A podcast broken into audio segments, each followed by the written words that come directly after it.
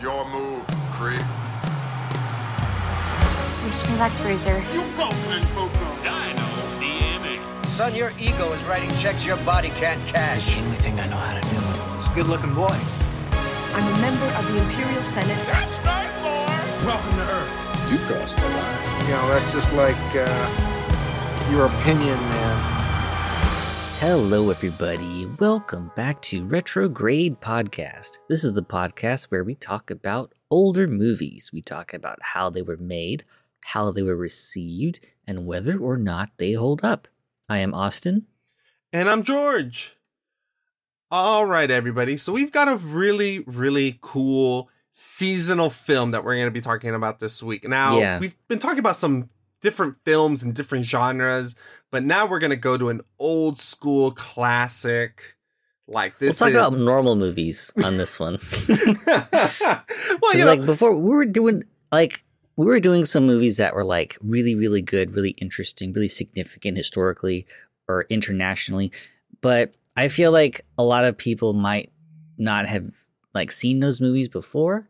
But this is one that I'm pretty sure a lot of people have seen, at least Americans. Yes, absolutely. It's interesting because the last three movies we've spoken about, Akira, uh, The Cabinet of Dr. Caligari, and Breathless, could very easily be on like some of the the greatest films of all time lists. You know, like some Oh of the yeah, most absolutely. important movies to ever come out. hmm Uh, but and I I mean, I'm not saying you can't say that about Home Alone, but you know, it we're kind of we're kind of going back into second, third gear, you know, in terms of just something that's a lot more uh people Accessible. accessible, people pleasing, you know. And, and again, people have probably seen, you know, something you can like watch with your parents, you know, or watch with your kids. yeah, absolutely. And I'm not saying this in a I'm not saying this in a pejorative way. Like I think, or at least I remember this movie being great, but you know, it's it's very different, and I'm really excited to talk about it.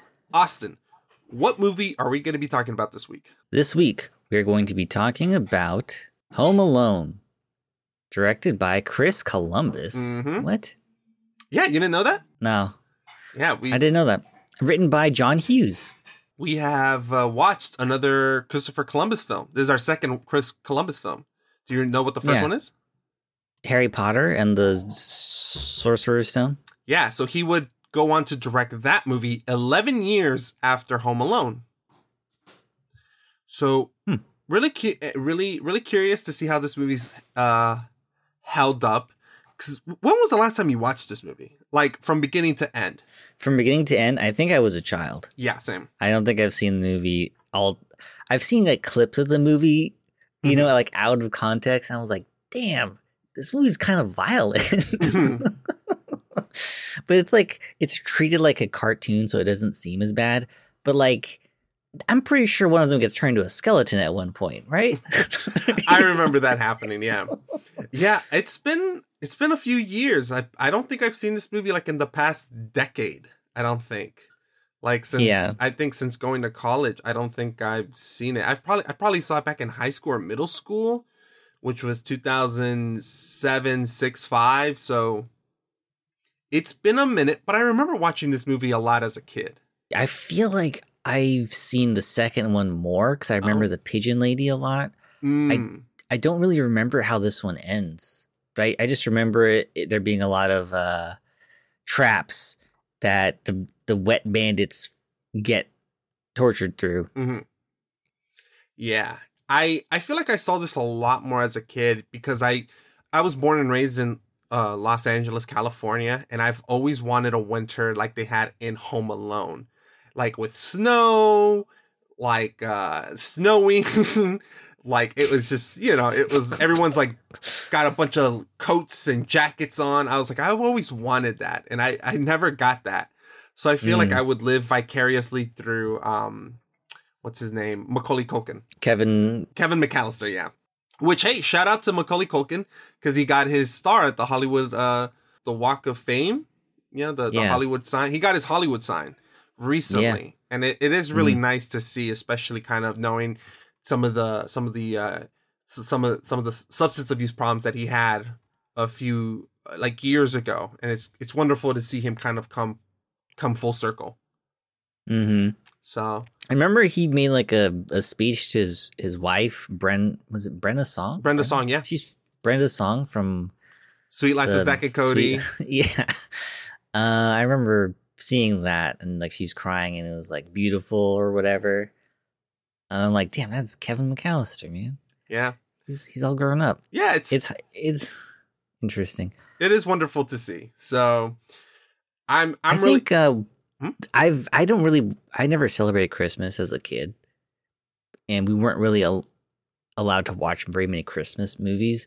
But for some reason, Home Alone was I in heavy rotation at the house. At, at least Home Alone Part Two, but they're both during Christmas, aren't they? uh I can't remember the second one as well. I don't know. I guess because it's not like it doesn't really have a lot to do with with Christmas, like thematically, like all the family, you know. But like a majority of the movie is just a kid alone, leaving traps for these bandits, and one of them is played by Joe Pesci, who's like, this might be the first Joe Pesci movie I've ever seen. Yeah, actually I think so too.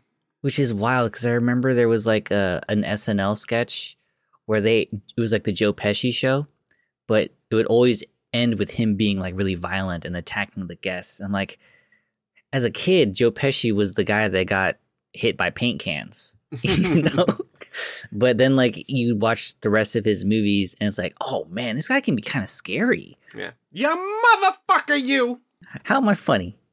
Am I a How? clown? Do I am, am I a clown? Do I amuse you? Bro, that, that scene is so tense. Yeah. Oh my god. We gotta do Goodfellas one of these days. Oh, well, we got to do a Scorsese one. I don't think we've done Scorsese. Scorsese.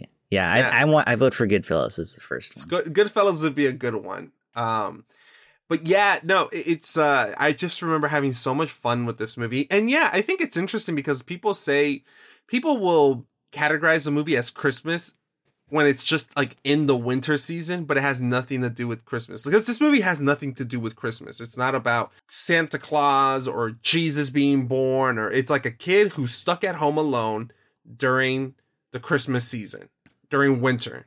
And that's about it. Yeah. It's not Yeah, just- but people say it's a Christmas movie, and I'm like, I guess, all right. Kind of like what they do with Die Hard. Bro. like- the the Die Hard one tilts me because that is not a Christmas movie. Well- it just takes place during Christmas. Well, that's the thing. I feel like uh, hot take. Christmas movies are not a genre. Okay, like you could you could create a Christmas list list, like a Christmas movie list of movies that have Christmas or take place during Christmas. But Christmas movies are is not a genre. Die Hard is not a Christmas movie. It's an action movie, right? I feel like I feel like people call Die Hard a Christmas movie for attention. Well, it's like it's like it's a Christmas movie. It's like, well, it takes place on Christmas. No, no, no, no, no. It takes place during a Christmas party. Not even Christmas. Yeah, So, and I rewatched it a few days ago. Like, I don't think it's during Christmas. I think it's a Christmas party. It's like a, you know, hey, we ha- we landed a big deal. We're having a party, especially since it's December. it's like the end of the year, and like most Christmas parties don't take place on Christmas because you're you're you with your family. off. Yeah, So yeah, I, I just side note because I rewatched Die Hard in theaters and I was like, okay, I get where you're coming from, like quote unquote, it's a Christmas movie, but Christmas movies is not a genre. It's it's just a, a thing. It's like I think in order for a movie to be a Christmas movie, it has to like embody the the, the Christmas spirit. well, there has to You be know? something like I mean, like if, the the one that we did before, "It's a Wonderful Life." I think that's more of a Christmas movie. yes, very much so because it's also dealing with angels and you know eh, like the Santa Claus, obviously. Jingle All the Way is a Christmas movie because he's getting his son a Christmas present, right? Like Yeah, those are This- this Christmas is- movies. Like the family is traveling, and they're traveling because there's a holiday, right? Yes. Which is when you would get together as a family and travel. Like it could, it doesn't even matter. Like it could have like a vac- a summer vacation. Yeah. I guess then you lose like the winter aesthetic, but like. I don't know. I feel like you could still have the same movie. I don't know how much Christmas adds to it. Just because a movie But- has snow in it doesn't make it a Christmas movie. Hell, Yeah. Children of Men is more of a Christmas movie than Home Alone. I mean, when you think That about a- it, we, we talked about it's it. a nativity nativity story. It's basically the just a remake of the Nativity story, right? A remake. Oh my god. Kind. I mean, not a remake, but you know, it's a retelling. I wonder how how hot Alfonso Cuarón's blood boil if you if you heard you say that. It's a remake of the Nativity story.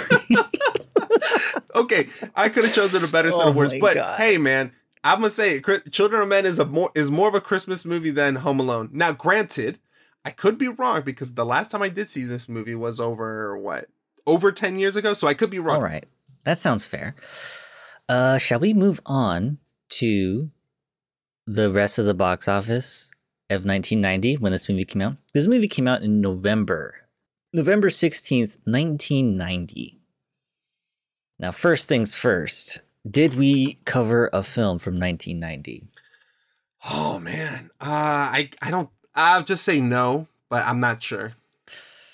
Um, all right, so we have not covered that year at all. 1990. 1990. No, this is the first time we've, we've went in 1990. Nice. Also, the year that I was born.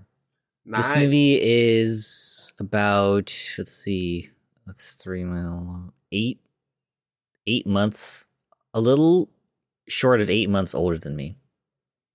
Or young? No, I'm I'm older than this movie. Yeah, yeah.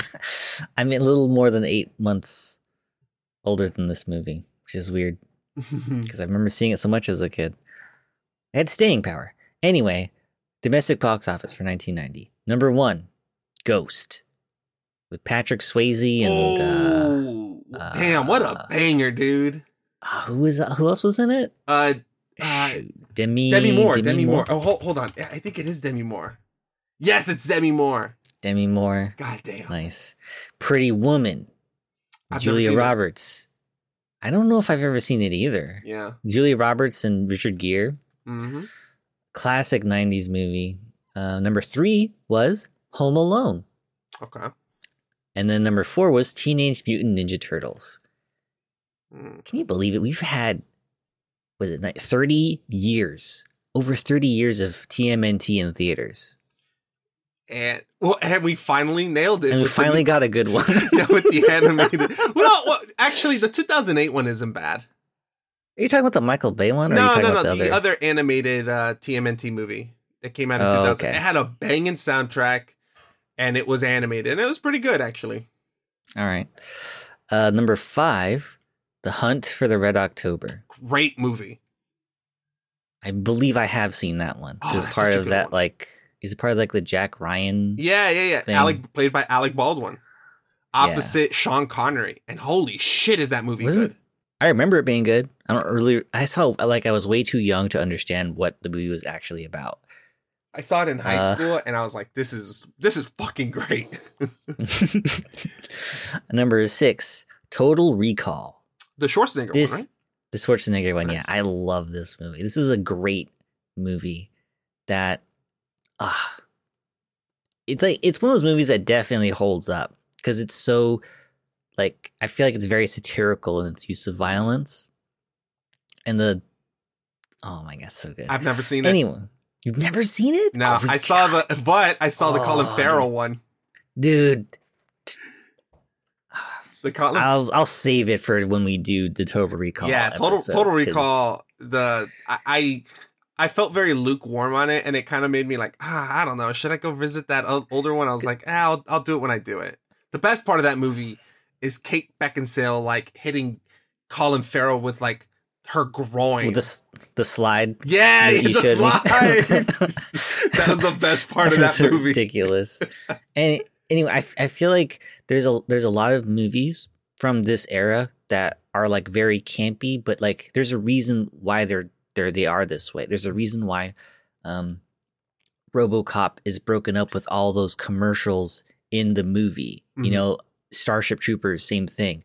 Like I feel like there's something that those movies were doing that satirical that meant something that when you watch it as an adult it's like oh i understand this movie on a different level Mhm. and then when you get the remakes they don't have any of that they don't have any of like the meta textual there's there's no like nutrients in those movies they're just like pg-13 get a bunch of hot actors in it action movie Yeah. hollywood style and it's like this is not what Which made is- those other movies so good dude. Something you you know something that I've I, it's interesting that we haven't gotten a Starship Troopers remake because RoboCop got a remake, a PG thirteen one. Total Recall got a PG thirteen remake. Uh, I I think it's a. I think it's a. Starship Troopers had like three sequels and a and a TV series that was oh, made it for did. kids, and it has like two video games out right now. But I don't know if if any of them have that like. I know the cartoon didn't, but there's like a, a satirical bite that is the reason why that movie exists. That's Well, the makes that movie overt so Nazi good. imagery. It's the over the top patriotism Mhm. and and all that stuff. It's that's why the movie is so good. Fascism, bro. it's commentating about about that about how how close nationalism and fascism are linked Yeah. you know it's so good What's I the wanted- difference between a citizen and a civilian? That always stuck with me as a kid. I was like, Mhm. what kind of stupid question is that? and it's it's really funny too like oh my god denise richards in that movie so funny Ooh, So god funny. damn. Oh, Denise Richards. yeah uh die hard oh number seven was die hard 2 the sequel to uh one of the greatest action movies ever made And I rewatched it in theaters and it still fucking holds up. This movie's excellent. And Die, Die Hard's really good. I don't like any of the sequels. I, I, I Die Hard 2, I tolerate. The rest of them, May, I, I gotta give Die Hard 3 a chance again. you know what? I, I'll, I'll test it I like the third one because of Samuel L. Uh, another hot take. I actually really like four. Jesus Christ. Uh, moving on. Moving That movie, on. that movie's kind of a banger. Number eight, Driving Miss Daisy. Whoa! I thought this was a much older movie. yeah. Well, that's 1990. 1990. Whoa! I did not expect This was, that. um, Morgan Freeman is like a chauffeur, but I feel like it's one of those movies that like maybe maybe like a lot of white people like, but, like if you go back, it's like oh this is like Green Book because it's that's the vibe I get from it. Because if you go to like the box office mojo, it says an old Jewish woman and her African American chauffeur in the American South have a relationship that grows and improves over the years. wow, that is Green so, Book like- to a T. Yeah, but like, and there's something that's like very, really like feel good, but it, I feel like it kind of presents race relations in a in a way that doesn't make white people uncomfortable. Well, You know what I mean? yeah, yeah, I think you have And to. I think that's that's a problem with with movies like this. Like they they feel good, they have a good message behind them, but like there's something about them that feels a little well, a little off. the I agree. I do think so. There's two aspects to it. I think. uh I think it's also a product of the time, which is why we have this podcast, right? Um, yeah, but but we're still doing it though. yeah. Well, and well, that's the interesting thing about Green Book.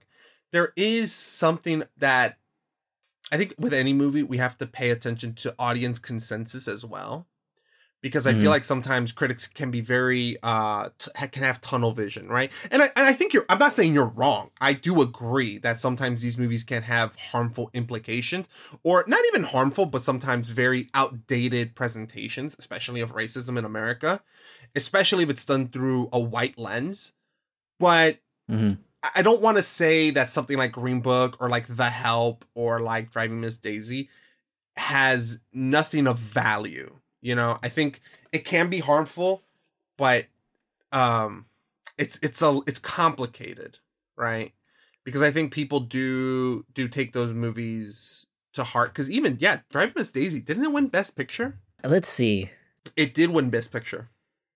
It did. Yeah, so I don't know. I mean, it is it is an interesting Well, so did didn't Green Book win too? It did. something. Green Book did take Best And Picture. freaking what's the what's that movie with with uh, Ludacris? Crash won Best Picture as well. this, yeah. Like, ugh. and I'll say this: boy. as someone who saw Green Book, and I did like Green Book, and someone who saw Crash, the the way they both picked, picked, picked- depict racism is vastly different, and Green Book is miles ahead better.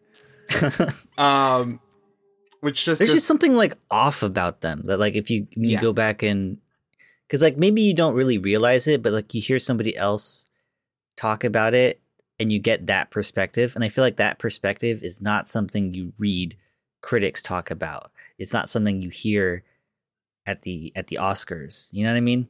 Yeah, and there is There's- something about softening the edges of these things that Hollywood Yeah. will, will typically do a lot of the time. But if someone- Digestible, yeah. yeah, di- yes, yes, yes, yes. That's the word, digestible. It can make the movie and the topic a lot more digestible. But but you can't help but wonder in the long run, is this helping or hurting? This is a long sidetrack, but um, it- when it- yeah. when you talk about movies that are based on real atrocities and real issues, the way you approach it, uh, it talking about it is very interesting. Yeah. Okay. Number nine,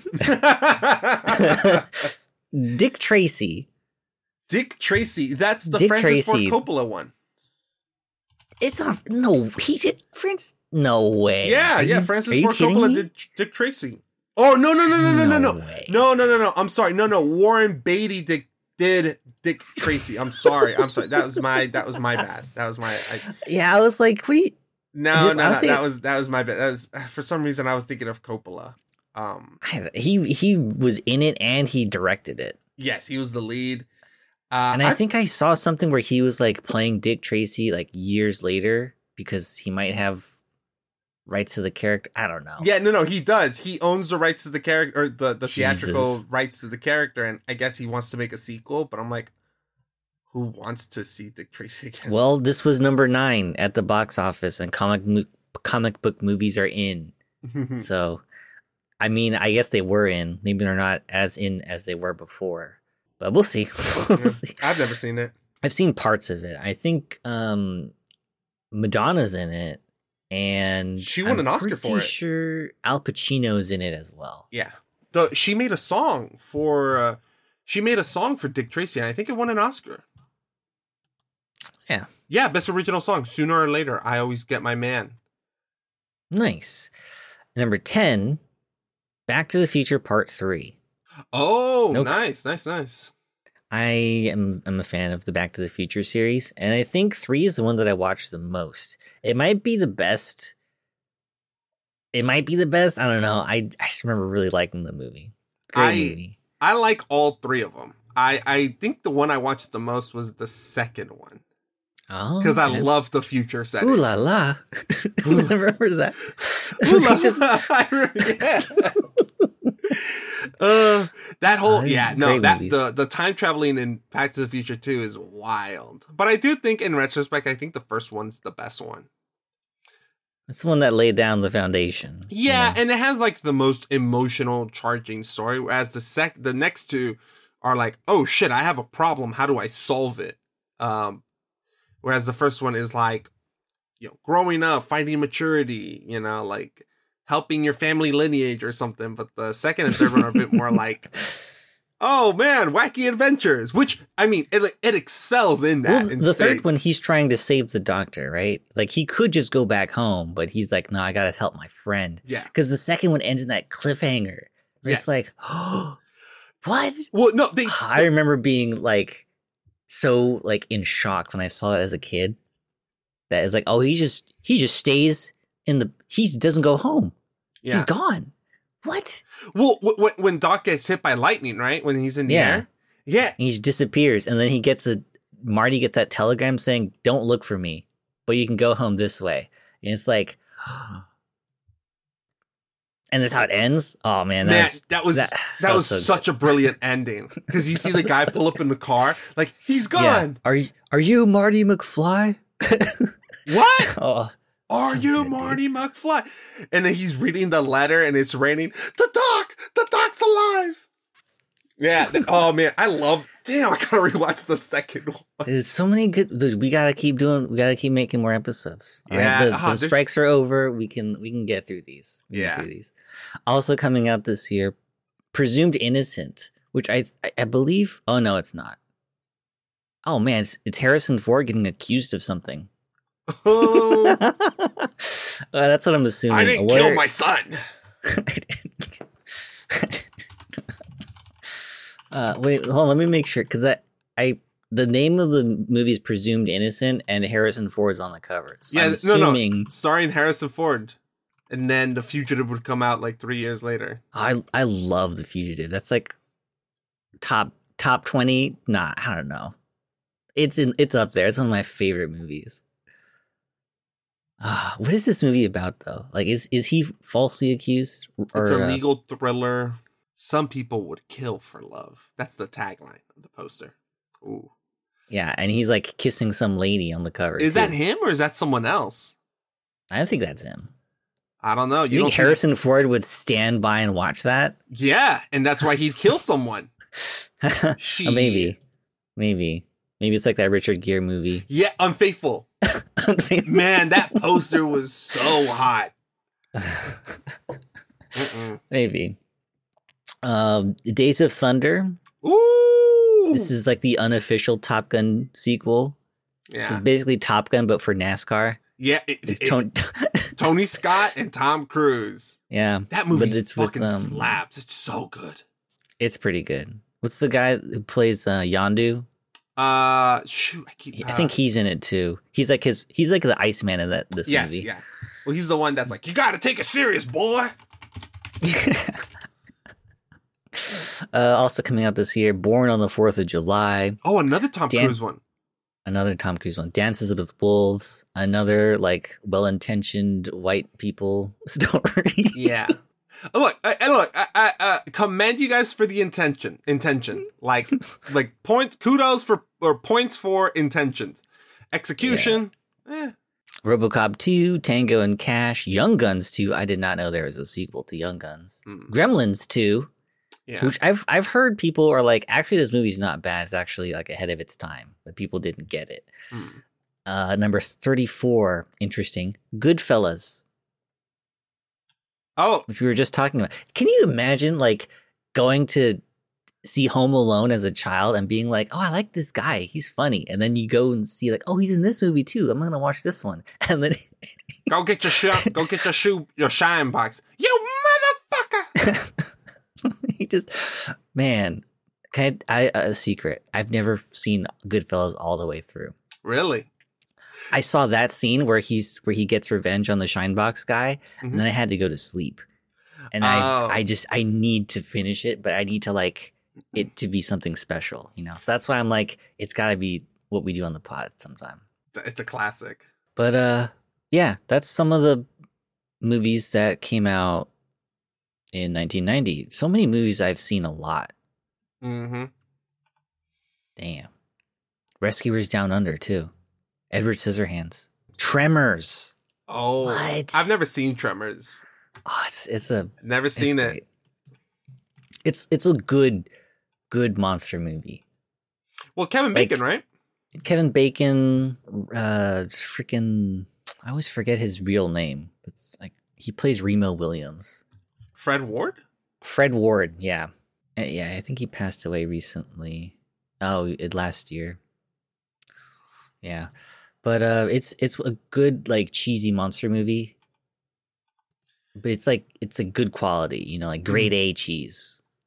No, hey, hey, man, cheese is good. Cheese is great. I don't care what people say. Like cheese is cheese is awesome. Anyway, um, we can probably watch Home Alone on Disney Plus, but uh, or Hulu, but yeah, I think what I'm going to be looking forward to is answering the question that we presented earlier. Is like, is this movie really a Christmas movie, or does it just take place on Christmas? F- Yeah. friends over at um Cinenation, Brandon, I think he he calls some like Christmas movies that aren't really Christmas movies Christmas adjacent. I think he had like a whole episode on Christmas adjacent movies, and it's like a bunch of freaking what's the name of that guy who did the Iron Man three? oh, And- uh, uh, y- y- um, Shane Black. Shane Black, who came out in the first Yeah. Predator movie. yeah, that's, that's how I remember. I remember his stupid like wave and it, Shane Black at the end. Um, yeah, he, I, th- I think he talked a lot about his movies, how they're all like kind of take place around the holidays. But they're not Christmas movies because they don't deal with Christmas. Yeah, he calls them Christmas adjacent. Yeah, which is which is a good. It's good. I can't I can't just say it and not credit Brandon for for that. But uh yeah, so we we could answer that question. Is this movie really a Christmas movie or is it like it just takes place around Christmas? Is it Christmas You know. adjacent? Christmas adjacent. Um I kind of want to see get like an overview of like Macaulay Culkin, see what what his life was like after this Yeah. movie. Um, what else? Just, I, I think Joe Pesci's a really good actor. Uh, so I'm, I kind of want to see him be like the silly guy again after, you know, re-educating myself on who this guy used to be in movies. you know? Yeah. No, that's the interesting thing. I mean, uh, when I've seen Joe Pesci, I've, I've seen mostly his work with uh, Martin Scorsese. Uh, I saw the movie that you really love, uh, where he's a, a lawyer. Oh, my cousin Vinny. My cousin, Oh, I just saw that a few, like, that two, three years ago. It's incredible. so but good. I do want to see him in like a like a movie where children are the main audience. Like I just want to see because I haven't seen this movie in a long time, and for the past ten years, I that those are the movies that I've seen Joe Pesci in, Scorsese, and my cousin Vinny. I want to I want to see this side of him again. Yeah. Okay. Well, that's all we have for now. We will see you in one minute with Home Alone. Hey, I tell you what I'm gonna give you, Snakes. I'm gonna give you to the count of ten to get your ugly, yellow, no good keister off my property before I pump your guts full of lead. All right, Johnny, I'm sorry. I'm going.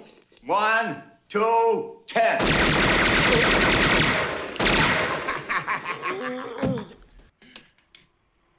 Keep the change, you filthy animal. Mom! Hello, everybody. We are back from watching 1990s Home Alone, starring Macaulay Culkin, Joe Pesci, and the the mom is probably important. What's her name? Catherine O'Hara.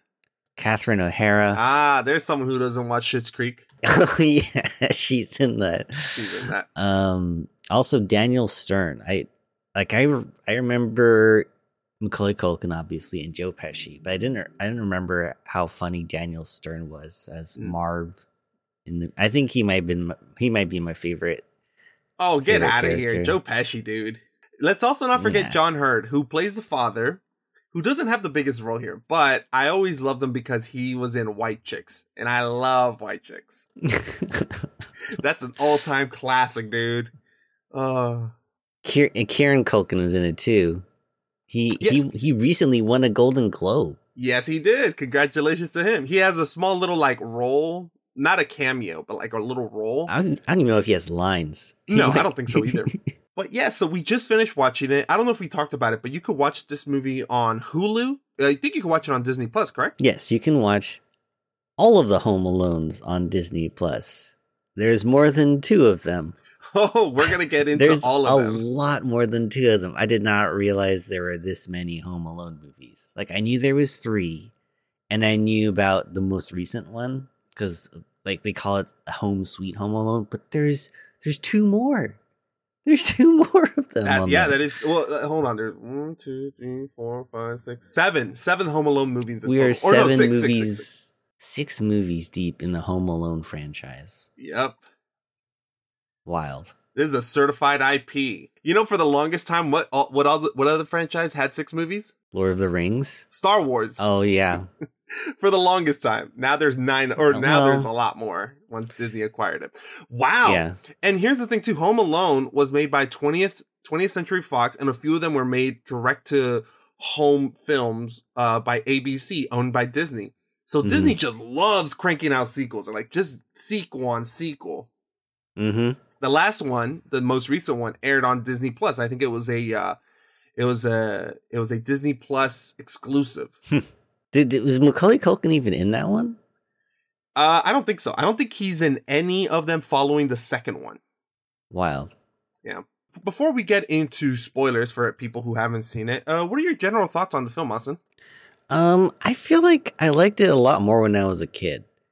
Uh, when I was watching it this time, I was like, "Wait, when is when did like the the trap start?" It doesn't doesn't happen until like the very end of the movie. And Mhm. to be honest, by the time it gets to the very end of the movie, I'm like, "Why is this even in the movie?" Actually, you know, it Yeah. feels really weird. Like it feels like scene to scene, there's not like a solid through line. It just seems like, all right, now this scene happens, now this scene happens, now this scene happens. And I'm like,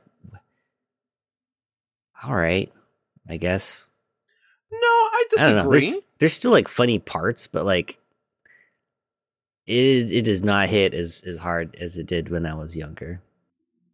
Mm. Okay, I feel that. But you still over you still enjoyed it overall. Um, yeah, I guess there's there's parts that were that were funny, and I think Macaulay Culkin is is pretty good as a child actor. But like, if I were a if I were growing up, or no, not if I was growing up, if I, if I had kids, I don't know if I would make I would show them Home Alone. You know what I mean? Really? I, yeah, Because of the quality or just because of the violence? quality.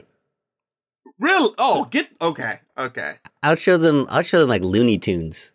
You know, you know what I mean? Like the Looney Tunes. I think that holds up way better than Home Alone. Okay, interesting. Well, I I liked it a lot more than you. Actually, I think this is the most I've ever liked this movie. Um it is funny because I'm also I'm kind of impressed by how much I like the beginning and the middle. And yeah, you do forget that the traps is really just the last 20 30 minutes of the movie.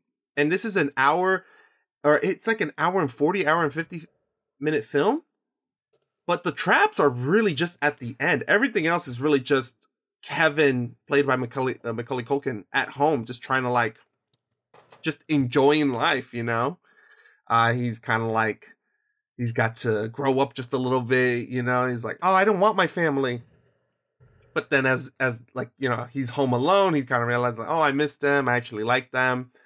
Um, and, you know, then, the the robbers come in and then it's the whole home alone trap thing which doesn't even last that long. The trap and that's what's so fascinating is home alone is when you talk about home alone the first thing people think of is the traps. There was another movie where someone was laying down traps and i think i said the quote like he's home aloneing it or something. I remember thinking when i was watching um what's it skyfall the da- the, James, the Dan- Oh, Daniel yeah. Craig, the Daniel Craig James Bond, the third one. He At the- does do that, huh? yeah, he's like laying a bunch of traps at the mansion, Mm-hmm. you know, and I was like, oh, that's like Home Alone, but for Yeah. adults and spies. Yeah. So it's funny that like Home Alone has become synonymous with Macaulay Culkin, but also traps. Like people trying, it's you know, like people trying to get in your house. Mhm. And oddly enough, I'm like, that's the funniest part, and it's the coolest, but it's like not even the bulk of the movie. It's not even like what the movie's about. It's just like the antagonist, just like their final push into the house. But that's not even really the what the film's about. It really isn't. It's it's not what the film's about at all, and it it feels like it was just thrown in there to give it like an exciting conclusion. No, but it, it yes, totally doesn't belong in the movie at all. I disagree, but I don't think it comes completely out of left field. Sure, it doesn't like really build into his character and like the theme of like, oh, maybe you should want your family for the holidays. Like, not really, but it's still really enjoyable, and I still feel like it feels. Oh yeah, it's it's enjoyable, but does does that mean it belongs in the movie? I think so, and that's what we will get into. Okay. Uh but yeah, I think it's it's just funny how when people think about this movie, they're like, it's about traps. And it's like, eh, that's not really the bulk of it. And we, as we were talking about earlier, there's like six five follow-ups to this. And I think the mistake that those other movies had was just focusing on the traps. Cause that's all it is. When it's like, well, there's there's more to it than just there's more to this story than just the traps and stuff. Like it's really about a kid who's growing resentful of his family. And it's kind of like him just going through the process of missing them. But I don't know. We will get into it, but those are general thoughts. Austin hates it. I like I don't it. say hate it. I said no, that it's Austin hates it. He hates all right. he hates the holidays and he hates children. What a Grinch. no, Uh-huh. no. You're you so but you think you liked it better as as a kid then. Yes, I definitely liked it more as a kid than I do as an adult. And that's the interesting thing. I think like because you walked in when we were talking about it the first part, you were like, "Oh, I think I might like it a lot." Like I really liked it as a kid.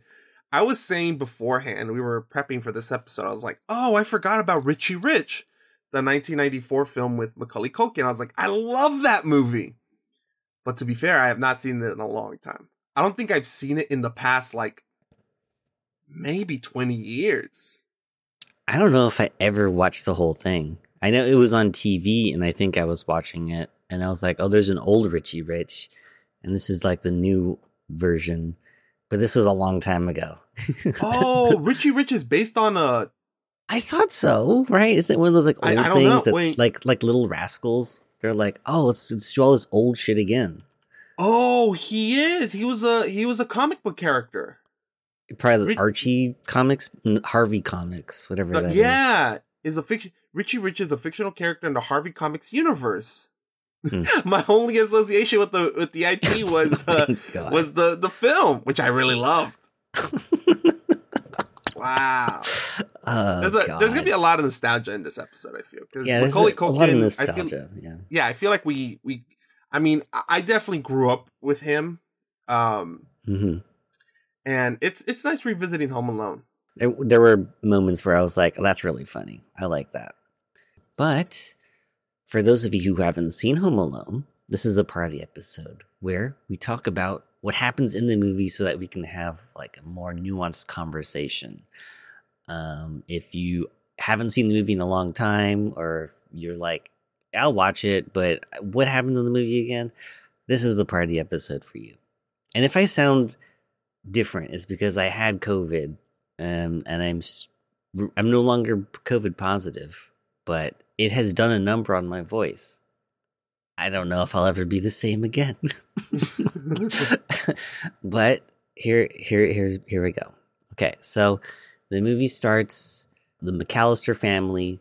There's there's a lot of people at this house. There's a lot of people at this house, and then there's a cop that's just inside who's trying to get attention of, of some parents. And the cop is played by Joe Pesci and the McCallisters are like running around. They're everybody's like busy doing something. They're getting ready for this trip to Paris.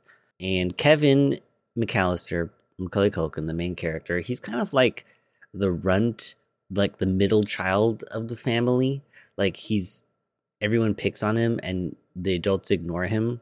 He has, has like a younger uh, cousin who like wets the bed. Who they're all like I don't know. I feel like they give more attention to him. And there, there's, there's his older, his older brother. Um, what's his name? Buzz, Buzz. or something. Who's who's like a bully, but like they all just let him be a bully. It whatever whatever happens, it's all Kevin's fault. You know, that's the kind of place he's in, and he's kind of a baby too. Like he doesn't he doesn't know what to pack for his trip, family trip to Paris. So he's like, "What do I do? How do I pack?" And his sister's like, "Well, mom's gonna pack your bag anyway because you're like useless." And I- I'm pretty sure that's that's what she says verbatim, almost. Mhm. Uh, and he, there's like a movie that he wants to watch, but his parents won't let him watch, and his uncle won't let him watch. Um, I feel like the only like good relationship he has is maybe with his mom, but there's like a, a, a scuffle where Buzz, his older brother, says something, and Kevin pushes him, but he pushes Buzz into like all these drinks, and it ruins the dinner. And everyone is just like, Kevin, you did it again. You ruined the family thing. And his mom is like, all right, you know what? Go upstairs, go to the attic, don't make a sound. You're you're grounded until tomorrow. And he's like, I hate this family. And uh, she says some like motherly dismissive thing, and she's like, just go, go, go away. Before that, though, there's uh, there's one more one more thing I should mention. There's like a weird neighbor that they have, who's basically Boo Radley, right? Like he's just a weird guy who no one, who people like make up stories about, and they say that, oh yeah, this guy he killed his family with a shovel. So Kevin is afraid of this old man, um, and that night there's an accident or something like the windstorms, whatever. Um, it knocks over the power lines and it kills the power to the house so that they miss their alarm so that they're late to uh, to their flight for Paris on Christmas. So or like over the Christmas holiday. So like, dude, if you miss your flight around this time, you are not getting on a plane. It, everything's oversold. Everything's full. So the family they wake up and they're like, "Oh my god, we overslept." So they like rush into the car. They pack everything up. They they task one of the older cousins to like count heads to make sure everybody's in the car. But for some reason, there's this like weird kid who's like hanging around the McCallisters, and she accidentally thinks he's Kevin. And then they all get on the the bus. They'll drive to the airport. They get on the plane, and they're like, "All right, we made it." And the mom is like, I feel like we forgot something. And the dad's like, uh, I left I might have left the garage door open, but like is that what is that what we forgot? And she's like, hmm, I don't know, something's weird. And then we cut to the house. Kevin was still in the attic. He's he's now he's home alone and he's he's thinking that his family disappeared because he wished for them to disappear. Not that they went to the airport, not that they went to Paris he thinks his family has vanished. And he's like, woohoo! And he starts like eating ice cream for breakfast. He starts doing all the things that his parents wouldn't let him do. He like finds the that movie that his uncle wouldn't let him watch. It's called like Dirty Souls with angel faces or something like that. Um, and it's a, that was one of the things that made me laugh because the movie's like over the top violent it's like a mm-hmm. film noir thing where the guy's like, I want my money. And then the guy's like, Well, Snakes, I'm not going to give you your money.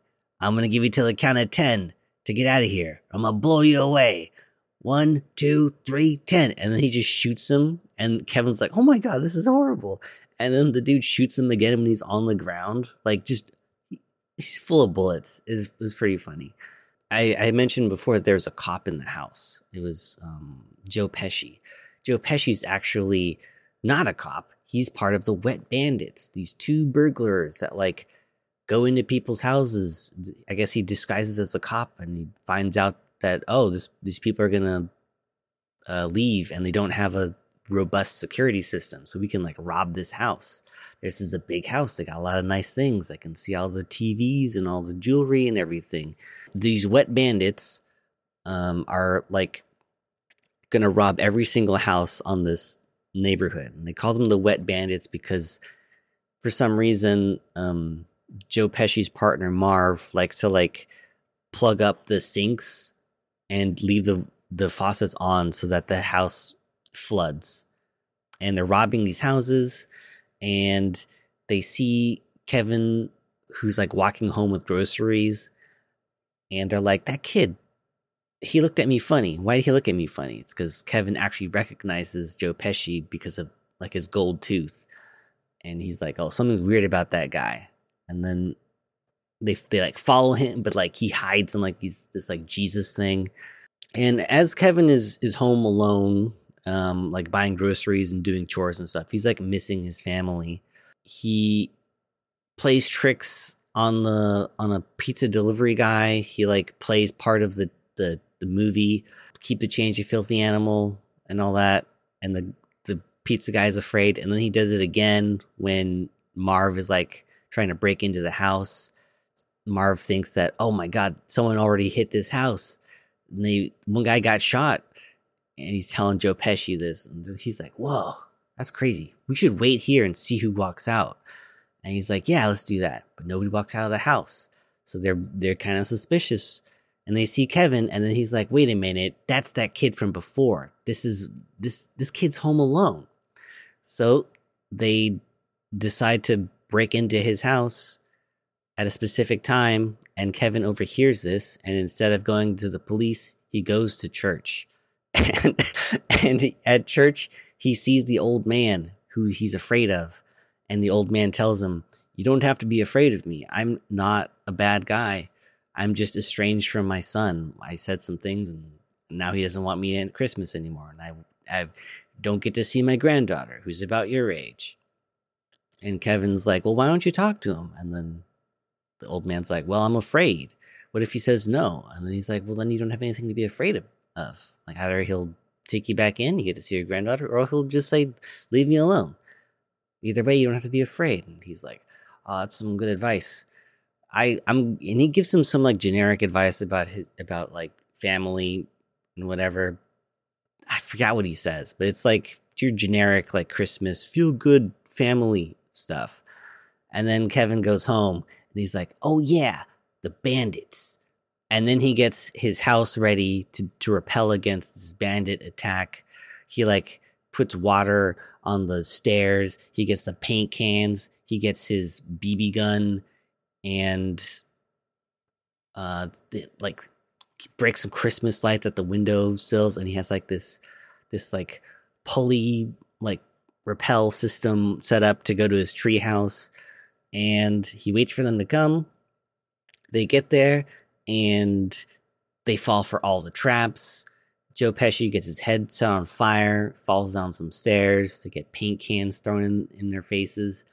And then once they've gone through all those traps, uh, Kevin has a plan to like zip line across to the treehouse. They try to follow him on the zip line, and he cuts it, and they fall down to the ground. And then they chase him into the neighbor's house, the house that they have already burglarized. So it's all like uh, wet, and Kevin gets caught, and they they they threaten to like bite his fingers off, and they're like, "Oh, we're gonna get you, kid." And then the old man with the shovel he comes in and saves Kevin McCallister and he takes him to his house. And the next day, his mom comes home because she realized she left him, Kevin, alone.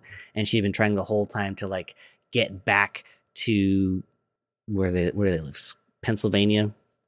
She's been trying the whole movie to like get back to Pennsylvania. She gets a ride with John Candy and, and stuff. And she's like, Oh, Kevin, we're here your your mom's here. The rest of the family couldn't make it, but then the rest of the family shows up, and his older brother Buzz is like, "Hey, you did a really cool thing by staying home alone and staying alive." And he's like, "Thanks, older brother." And that's pretty much the end of the movie. Oh, he sees the old man like reconcile with his family, so he's like, "All right, families win." That's the end of the movie. Uh, the only correction is the movie takes place in Illinois, in, uh, or uh, Chicago. Oh, that's right, Chicago. I forgot. Yeah, that's right. Because you see like the the, the freaking the, the, flag of yeah. Yeah, you see on their jacket the uh, the bad the Chicago badge. Yeah, um, that's a recognizable flag. So I was like, oh, they're in it Chicago. Is. I was like, oh, that's a CM Punk flag. All right, yeah. So that's that's pretty much the movie. Now, I think we'll get to we'll get to our confrontation at the end, Austin. All right, mm. we'll get to the fight at the end, but there's some stuff I got to get off my chest, mm-hmm. and it might be a little mini rant, not a full blown one. Can I? Go ahead. First off, I like the movie, mm-hmm. but holy shit, do I hate the family! I hate all yeah. of them. they are super assholes. Catherine O'Hara, maybe the least assholish of all of them, but they're terrible. This dude, this movie makes does a good job of setting you up to hate them. This family fucking sucks. They're terrible. When you were saying he's like a child, like he's eight years old, according to like the wiki. Eight years mm-hmm. old. Remember, listeners, listen, remember when you were eight years old? Yeah, like you still didn't know a lot of stuff, right? You still needed your parents to help you. This is a huge fucking family. So Kevin has four siblings. Yeah, it's because the the extended family is there too. So you get like the uncle and the cousins and the yeah, like they're the, all the there. Kids of the of the people that are already in Paris. Too. Yeah, and this this family is is full of selfish selfish assholes. They're all running around. Nobody dares to call the parents uh to, to, to, call the parents and be like hey there's a cop down here. Hey someone's got to pay who's inside our house. There's a cop in our house and everybody is shit talking kevin. And it's like well you're incompetent. Oh you're gonna be stuck with the cousin that pees the bed. Catherine o'hara throws his ass up into the ba- into the attic even though it's a nice attic. It's a rich people attic but still you know you got buzz being an asshole to kevin which look sure kids like buzz's age will be assholes the buzz thing doesn't they let, upset They let it happen. They let it happen though. Yes, that's the problem. Buzz is uh is bugging Kevin for the pizza, right? Because they order a bunch of pizza. Nobody saves Kevin any pizza, any cheese pizza. Yeah. Um, obvi- nobody pays the fucking pizza man outside of Catherine O'Hara at the very end. So number one, that's rude. Also, even the pizza kid is a fucking idiot. Hit my god, hitting a goddamn statue. You're a pizza kid and you hit my goddamn statue. I'm coming after your ass, okay? But anyway, so Buzz, being the little shit he is, which okay, fine. That's not what upsets me. What upsets upsets me is everybody is seeing this because Kevin and Buzz are fighting in the kitchen where everybody's eating, right? Kevin attacks him, and there's like a there, there's like a mess, you know, like some some Coke gets or Pepsi gets spilled on the on the counter. There's a mess. Everything happens, and then everyone's like, "Oh, Kevin, how could you do this, Kevin? Kevin, you're a dummy." And I'm like, what the fuck are you yelling at an eight year old for? Blame the fucking teen. Blame Buzz. What are these fucking parents doing? Uncle Frank? Oh, execute this fool. Hang his ass. I I could not stand this fucking family. And there's a shot, a POV of just everybody looking at Kevin and just dogging him and fucking in silence. And even his Yeah. dad be like, bro, grow up fucking pair of balls and fucking put your son in check. Not Kevin, Buzz. It's like, why are you attacking a child? Kevin's 8 Mhm. Oh my god. I just, it annoyed me so much, this fucking family. And I was like, I hope the plane crashes. And they all die. fucking Catherine O'Hara, too. She's, she, I'm not letting her off the hook. This woman throws his ass into the attic. She's she does it in like she's the only one that says, "Hey." She walks him to the attic. Hey, get your ass up there. You're ruining the night or whatever. She doesn't say that, but par- I'm paraphrasing. She's like, get your ass up in bed. And, you know, she doesn't tell anybody else. So it's Yeah. her fault that Kevin stayed. She should have at least been like, hey, you guys, like, Kevin's sleeping in the attic, so just keep a heads up. No, we don't see that. So it's her fucking fault that he stayed up in the attic. Oh my god, like this fucking family is terrible. now, now I'm not saying this as a fault of the movie. It's not. Like I I think it was a good thing because when Kevin does wake up and he's like, "Oh my god, I made my family disappear." It's like, "Yeah, you know what? Good on you, man. Like go enjoy life. Have fun. Fuck them." And then when you see the realization that like that face that Catherine O'Hara has, where she's like, "Kevin," it's like, "Yeah, good on you." Oh my god, fuck this family, dude. It's like it justifies Kevin's feelings because he does feel in uh, not inadequate, but he he doesn't feel loved. So Mhm. instead of trying to like, you know, get some help, or instead of like trying to figure out what's happening, he's like, no, fuck him, you know. And at least for me, watch, I'm a grown ass man too. I'm watching. I'm like, yeah, fuck him. Like, do whatever you want, bro. When he broke uh the shelves on in Buzz's room, it's like, fuck Buzz, you know. It's just the movie does a good job of getting you to uh, dislike this family at best. You know, uh, you know, at- worst, I, I hated them, but even Uncle yeah, Frank, it, it's very dude. yeah that he's he's terrible, but it's very like a, a obnoxious, like overwhelming scene with them all running around the house and just like the the behavior of the older kids towards Kevin just being unchecked is like, oh my god, these people. Like What- I know they're like traveling to a foreign country and they're nervous about it, but like Jesus Christ. And I don't think that the film ever like like makes you miss them at Mm. all. Like what redeeming why do you miss them, Kevin? No, you just but, miss them because you're lonely? Because that's what it feels like. yeah, but but that's no, but but it makes sense because you're looking at this from the perspective of an eight year old kid. He dislikes the family, but he still finds, but he can't help but miss them. Look, again, we're not talking about people that are like straight up choking Kevin or beating his ass. It's not abusive. It's it's about a family that doesn't like acknowledge him.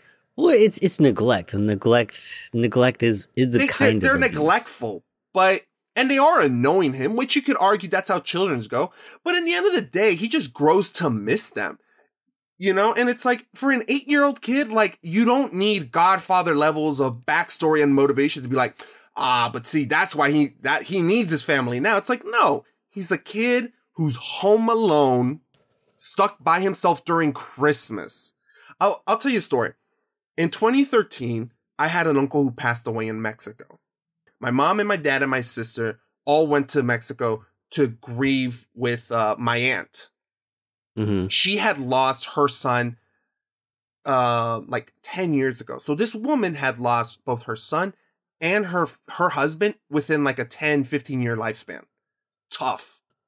Right? So my parents Yeah. Went out and I couldn't go with them because I was working. I was at Irvine and I was working. I was like I can't take time off work. It's too soon. I don't have anyone to cover me and it's going to ruin the entire schedule. So I said, "All right, I'll stay." So during like the winter break, I stayed by myself for a long time. Now, I did go to work, but at night, I would stay by myself in the apartment, you know? Like everybody had gone home and I was 19, 20, I think. Uh and yeah, and I would still see people occasionally, but for the most part, I was by myself at home in my apartment. And I was fine with it. But after like the second week, I was like, I kind of miss people. You're like, I I do miss like people that I can talk to and just have conversations. So even as a grown ass man, knowing the context like of what why my I couldn't see my family, I was like, I miss them. You you do miss them, especially around the holidays, because this is a time that is, you know, kind of reserved for visiting family and friends and loved ones. So for an eight year to, to feel that, even with a family that's fucking terrible to him, I'm like, I get it. Hmm. I think I just don't feel relieved when his family shows up. Like I don't like that's supposed to be like a, like an emotional, um, like ah yes, the family. Like when when two characters who are like family are like separated and they're like reunited by the end, I feel like there should be some kind of emotional catharsis or something, right? Mhm. I don't think I feel that because they're they did such a good job of making us hate them. They never redeem them or or or make them feel like, or at least tell us why Kevin misses them instead of the house just not being empty. Like, what about them does he miss? I guess is I think he's just eh, he's so small and he's so young. I'm pretty sure Kevin likes his family. But he says all those things, especially to his mom in the beginning, because he's lying to himself and he's also trying to hurt his mom. The reality of the situation is, I think he really does like his family. He's just fed up with appearing the way he does, like having the family see him this way. And because of the bulk of the movie, we don't ever get to see them like with him. It's hard for us to be like, well, oh, this is why like he they need him back. It's like it's unless you wanted to like fat flashbacks and stuff. It's like, oh, see, remember Buzz and Kevin actually getting along? It's like, well, I guess. Not necessarily like a flashback, but maybe that in that scene where he's at the church, where like I get why the old man. No, like but- he's, the reason the old man's at the church is because that's the only way he can see his granddaughter. But in that scene, you have him saying, I, I kind of regret how it all went down and I wish I could see my family. And Kevin, at this point, is still really lonely and he's like, you know what? I'm probably going to feel like this guy. I wish I had. He doesn't know that his family is like on their way back. He doesn't. He's not really put the pieces together, but he's looking at this He, old he man. still thinks that they disappeared for Christmas. Like it was some miracle that they did vanished. Yeah, he. But he's eight. Uh, I don't, I don't know.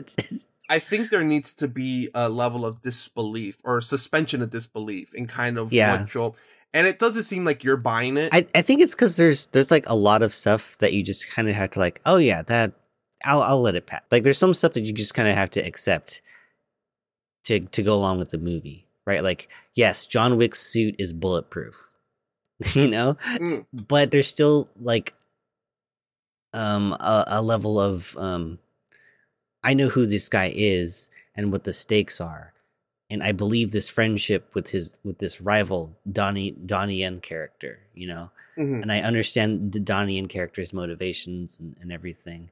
Mhm. There's just, there's just something missing in Home Alone to get me on an emotional level to like actually care about the characters and not be just be entertained by the scenes that I'm watching. If that makes sense. No, no, no. It totally does, and it's interesting because I I feel the opposite. I feel like everything worked really well for me, even if I am making that jump at those uh, suspensions of disbelief.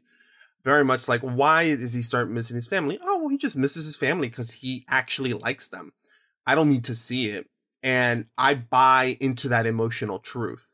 So at the end, when you're like, eh, it's not totally hitting for me, for me it does. That little acknowledgement from Buzz, it's enough for me to buy into what's happening. You know, the movie is really about him coming to terms with the fact that he doesn't dislike his family and it's probably better that he make amends with them.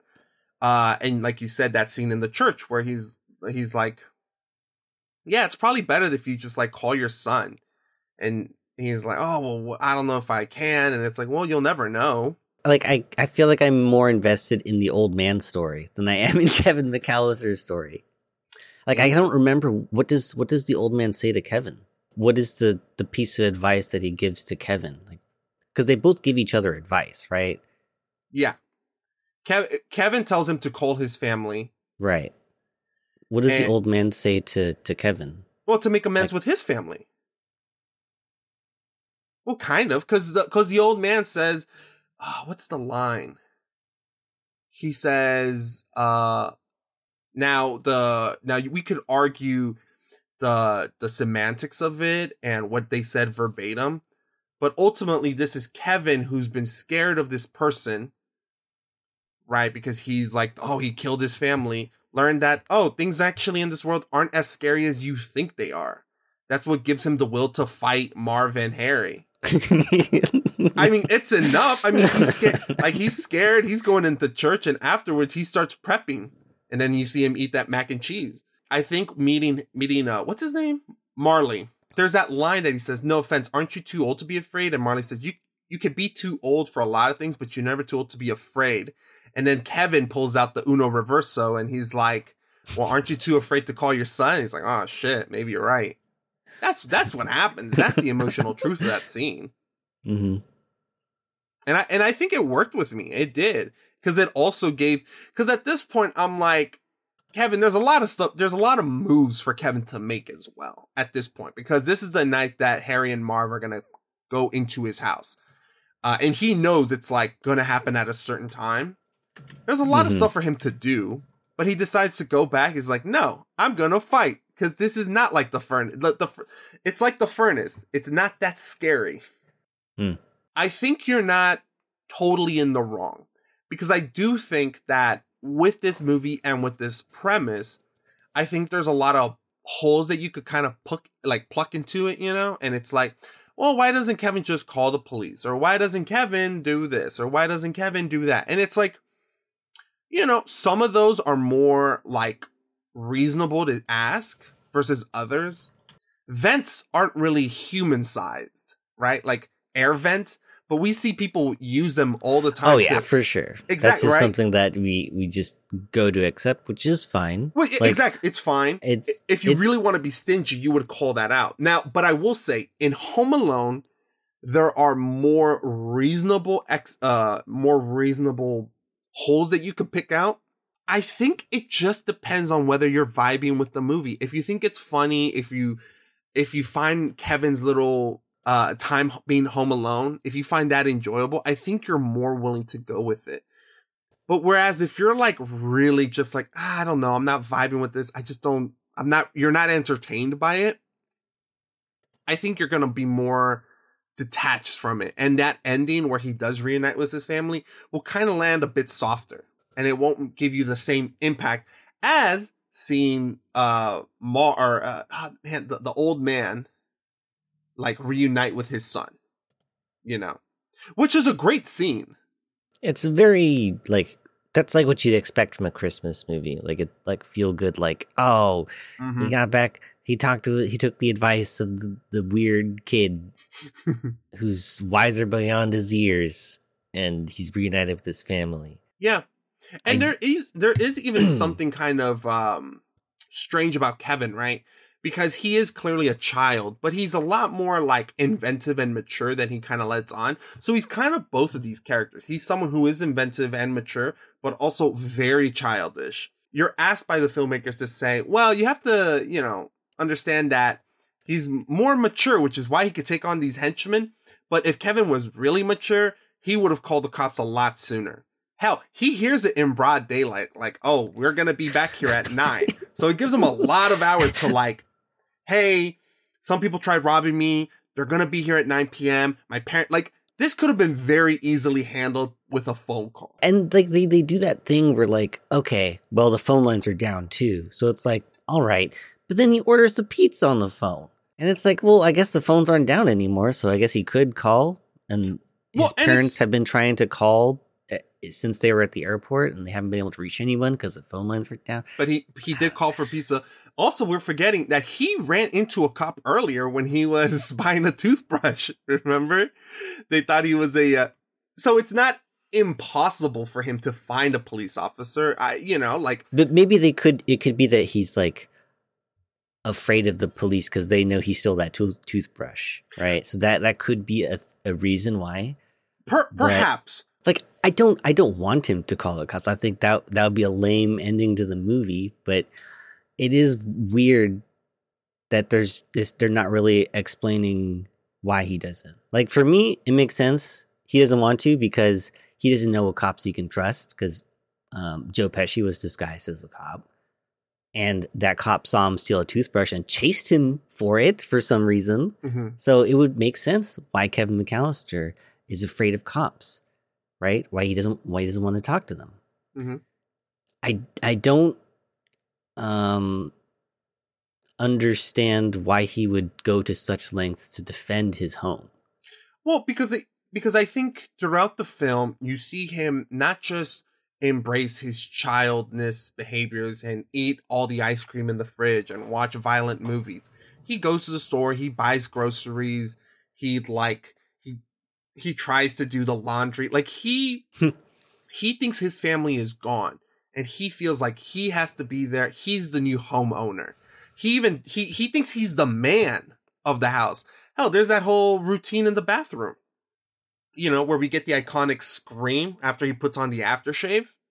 Mhm. He feels like he's the man. And he he you know, he thinks about his fear of the furnace and how he got over it just by doing the laundry. And when he talks to Marley, which is the old guy, it's like, yeah, like I'm this is my home. I'm the man. You know, I'm going to protect it until my family gets here. You know, cuz that's when he goes to the Sienna. For me, that's everything. He just wants to stay at Mm. home and protect it. It's his home, that's his family's home. He wants them back and he's not going to let these guys come in and take it. That's all the movie needs to do in my opinion. Because I feel like you know, if the movie tried to go out of its way to explain every little detail, I, I feel like at that point you're just trying to justify your premise. But the movie does spend a lot of time doing that. Well, no, no, it does it because it. I think it justify how the family forgot about him because you're like, okay, how the fuck do you you forget your child? Like that's a that's a very very honest. That's a that's a good question. How the fuck do you forget your child? And the movie does a good job explaining that. After that, they're explaining how she's trying to get back, but they're also like, you know, just see day in the life of Kevin, who is not held back by his family. He's not annoyed by them. He is doing what he wants to do. And he's, you know, being a child, but also growing up. And by the end, he's like, well, fuck if I'm gonna let someone come in here and take my shit. I think it's not impossible for for people to think like you. Like, eh, I I feel like maybe I needed more of that character from Macaulay Culkin from Kevin. Maybe I needed more character. Maybe I needed more of like that switch. Uh, but for Mhm. me personally, I was fine with suspending my disbelief. And it's like he's an eight year old kid in Christmas. He just wants his family. You know, like they're not they're not like uh they're not like physically abusing him. You know, they're being assholes. But I mean, I've been an asshole to my sister and she's been an asshole to me. And at the end of the day, we still always find a way to come back together. I've been kind of a pain lately. I said some things I shouldn't have. I really haven't been too good this year. Yeah. I'm kind of upset about it because I really like my family. Even though sometimes I say I don't. Sometimes I even think I don't. Do you get that? I think so. How you feel about your family is a complicated thing. Especially with an older brother. Deep down, you always love them. But you can forget that you love them. And you can hurt them, and they can hurt you. And that's not just because you're young. Okay. So you're wrong, bitch. I'm sorry. no, no, but I, but I do. Um, I see exactly where you're coming from, and like something I wanted to bring up real quick was this movie has like uh, a 66% on Rotten Tomato, right? 66 is not a bad score. It's a little above, uh, a little above average, but it kind of does indicate to me that even upon first, uh, when it first initial release, there are some people who just, I guess, weren't weren't willing to drink the Kool Aid. Uh, and I think we can it's, get into that um after I think. Yeah. I, I want to talk about other other stuff like in the movie itself because there is there is somebody who I saw talking about Home Alone three, somebody very famous, Roger Ebert, um, talking about how much he liked Home Alone three, and he Oh. said he said something that made Siskel want to murder him. Whoa, okay, I'm and, curious. and he said something that was like I was like, "What are you kidding me?" And I had to like, I I so I went into watching this movie, thinking of that weird interaction that I saw, and then being like, "Okay, hmm, this movie's not." I'm not enjoying this as much as I used to. And then I went back and I read Roger Ebert's review of this film, and I'm like, I think I agree with some of the stuff he's saying here. I think he's articulating it. He's a little bit meaner than me, but I guess that's that's why he's Roger Ebert. You know, that's why he's entertaining. That's Well, and he it- was the voice of movies for so long.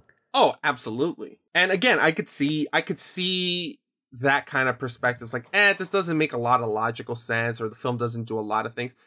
I'm more willing to go. and like the logical sense is is fine. I I think it needs to make sense from like a character perspective, and I don't think it does it enough for me. Mm. And it's, that's what it's like. I don't. I don't. It like you know. You got to have your your premise. You got to have your kid home alone. That's fine. The, the the the phone lines are down. All right, that's fine. He doesn't want to go to the cops. Okay, that's why would you go to the cops? That'd be boring. But I think there's like a lot of other stuff that I'm just like, I why is this happening again? I feel that. He's he's like a a freaking engineer at this point, where it's like, oh, that could have been one of the things that maybe his family was annoyed by because he kept trying to like do shit like this, and they're like, dude, we have like you, you can just like ask an adult to like get up and grab this this thing that's in a high to reach place and have to like build this structure to like reach the thing or whatever you know like something like that. So that his like ability to like build everything just doesn't come out of nowhere. I don't know. It's like this stuff like that. Like if it comes from like a character's pers- a character thing and i can learn more about the character and the relationships between the family members then i, I feel like i'm i'm um satisfied even if it doesn't make like a lot of logical sense Hmm. I don't think that would be a bad inclusion in the film, honestly. Like I, I, I can agree. I can also take the movie that we have and say, no, I think it does enough. For I was thoroughly entertained by it, and I was surprisingly entertained by the the by the first and second act, where it's you know introducing the family, and then also when he's home alone, like actually home alone. Uh, I was like, wow, I'm actually really enjoying this. Like, I think it's kind of cute to follow Macaulay Culkin around and kind of see how he's treating his house and kind of all the things that he's into, you know, and kind of like also uh like how he's like fooling these robbers. the fake party thing because he i don't know how he knows but the i guess he thinks they're the burglars are coming to like scope like um get like a, a feel of who's at the house Mhm. and he sets up like a fake party so that the people will think oh there's a, there's a party happening at this house there's a bunch of people here but it's actually just like a train set and like a bunch of cutouts and he's like Well, some of them are puppets. There's the Michael Jordan cutout that's on a train, michael jordan uh, which is so cool. Then there's like a there's like a, a mannequin on top of like a vinyl um what's it called? Like a vinyl player? What's um the record player a record player, yeah, sorry. And it just makes the house look full. And from the outside, it's like, oh, that looks pretty believable. So Mhm. I'm entertained by all that. I think it's great. And I do kind of think it is it is I just thought it was funny because I thought the whole movie was just this home alone traps aspect, but it wasn't. It's really about this kid being at home alone, kind of um just He's kind of like learning to to take care of the house. yeah, yeah. Which I think I think we could have had a little bit more of that. I think you start pushing the runtime. Well, that's well. There is twenty minutes of the movie where he booby traps the house. you know what I mean? no, but but that's the but that's the thing. I think having only like the 20 minutes of just him booby tripping the house was great. I thought it was fantastic. It's like, okay, there's enough here. And it does feel kind of like, eh, obviously, it, it does feel a little like horrorish in a way because you know how like in the by the end of the film you have like the characters go, where are you you know and what? kevin's just around like we don't like totally we're not with kevin when all that happens we do see him every so often but we're really with uh marvin harry and kind of seeing all the stuff that they're going through like we see every Yeah. bit of torture that they go through Um, Marv gets electrocuted in the second one because I didn't see him turn into a skeleton. this time. oh i forgot that they did a uh quiet place thing oh that one oh wa- yeah, the the Yeah, that one. I was like, oh fuck. Yeah, he- yeah, like the movie gets like all of a sudden like cartoonish violence, but like violence that would kill people. But like they have Wiley Coyote DNA, so they survive everything. yeah, which is it's just fine. I'm not saying that's a bad thing, but the tone and the violence is is not like we don't get a glimpse of that earlier in the film, except for like that fake movie that he's watching, yeah. which is one of the other things I really enjoyed. It's called um, Angels with Filthy Souls, which is not a real movie. It, it was something they shot to like um, be in this movie, but it's it's just like so over the top violence, but it's over the top violence for a kids movie, right? Mhm. So if they because if they show like an actual movie that's like actually vi- like they showed Scarface or something, there'd be too many too many curse words. There'd be too much blood. You can't show that in a kids movie. But the way they do it in in this movie is like funny over the top violence, but it's like kind of safe for kids because like the guy gets murdered, but he's not bloodied. You know, he's like shot a million times and he's still like reacting to all the bullets, so it's like funny. Well, and they also well they also they wrote it specifically so like okay, so we're gonna have him use the tape, the film, right? When people are trying to enter, we need to write something that can be very ambiguous. So when you hear Yeah. it, it's like it's you know, and that could be really tricky by trying to find another movie that's like, oh wait, let's find a movie that has the exact lines that we need or lines that are close enough. And at Mhm. that point, it's like, well, fuck it, let's just film it. Like we know what we need. We need these two guys talking about money. We're gonna like we know how we're gonna use this scene. Like we know, and there, it, and the thing about it too, it's like it's something that he could fast forward, something that he could rewind. So it's like let's just do our own thing. That way, we get the lines that we need. It works out perfectly, and they, it's so they- good.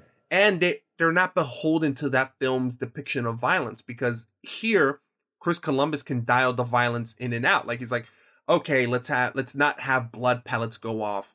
Um, we're gonna have the performances be a little hammy. So if you're an eight year old, this might con- this might scare you like Kevin, but it's also cartoony violence. It's not like RoboCop violence where uh, Right. 8209 is or is 8209 right?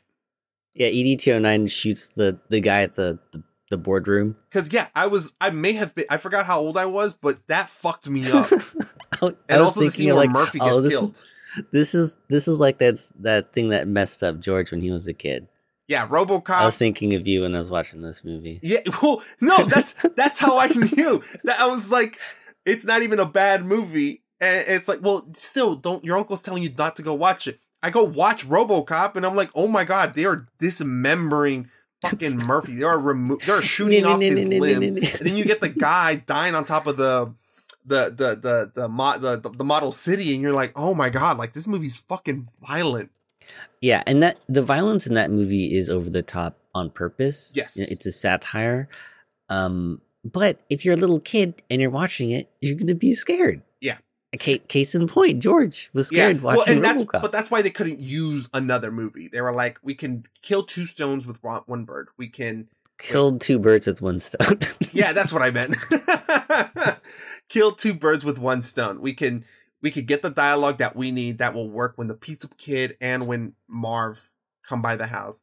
Or we could also tone the violence to what we need it at, so we could secure yeah. that PG. So like you can you can have a kid like Kevin McCallister who's not real. Um, have have Macaulay Culkin play him be, being afraid, and it makes sense. But to have actual kids in the theater watch the scene and be like, "Ha ha, that's funny." Yeah, we're not. You know, it's it's. I that's probably one of my favorite things about this movie is the fake movie that they made to be in the movie. Oh man, Uh, so good. Keep the change, you filthy animal. Yeah. So good. Yeah, I think it's uh I think it's an an entertaining movie honestly. Like I think all throughout the film I'm personally enjoying it. I think there are like funny scenes like him being chased by the cop after like accidentally like taking the toothbrush. I was like, fire this fucking cop. This dude's useless. If you can't catch Why an is he eight year old, Why is he chasing a kid for stealing a toothbrush? Like that's not. Whoa, whoa, okay. That's to not a fair, good use of of. Well, he's a cop, so No, no. What? Okay, okay. So that's the thing. What I was like, he doesn't know that he just took a toothbrush. Like the the guy just says shoplifter. So he's like, oh, I gotta go find a kid, right? Um, but also too, I was like, in real life, you know, yeah. Uh, which is horrible to think. It's horrible in real life, but just thinking about it in like a Family Guy way, it's like, uh, Kevin would have gotten fucked up. Which reminds me of that scene from Family Guy where they kind of uh, lampoon this scene, or the the home the trap scene where you have the Mhm. two robbers just annihilate Kevin. They're trying to in this movie. No, but they're do- but they're doing the the movie like the whoa I can't walk on ice whoa. but in in the in the Family Guy clip, the two robbers like just like they don't let even Kevin finish his they don't let him finish his uh his his like sentences. They just start shooting him. Hold on, have you seen it? No, I, I I can imagine. It's you just say like the Family Guy version, and I can like, oh yeah, I know what you mean. Yeah, like they just they just beat the shit out of him. Um, oh, they call it Home Alone with competent robbers. Home Alone with competent robbers. Yeah. And it's funny too because I feel like Robot Chicken did it as well. So it's like Mhm. very parodable. Like it's very like parodable. Is that is that a sense? It's easily parried. Yeah, there you go. That's what it is. and, and it's because everyone knows this movie. This Yeah. movie's like one of the most. It was one of the most successful comedy films of all time until Mm-hmm. like a film that was released in the two thousands. I think The Hangover Part Two, something like that. That's like, wow, really?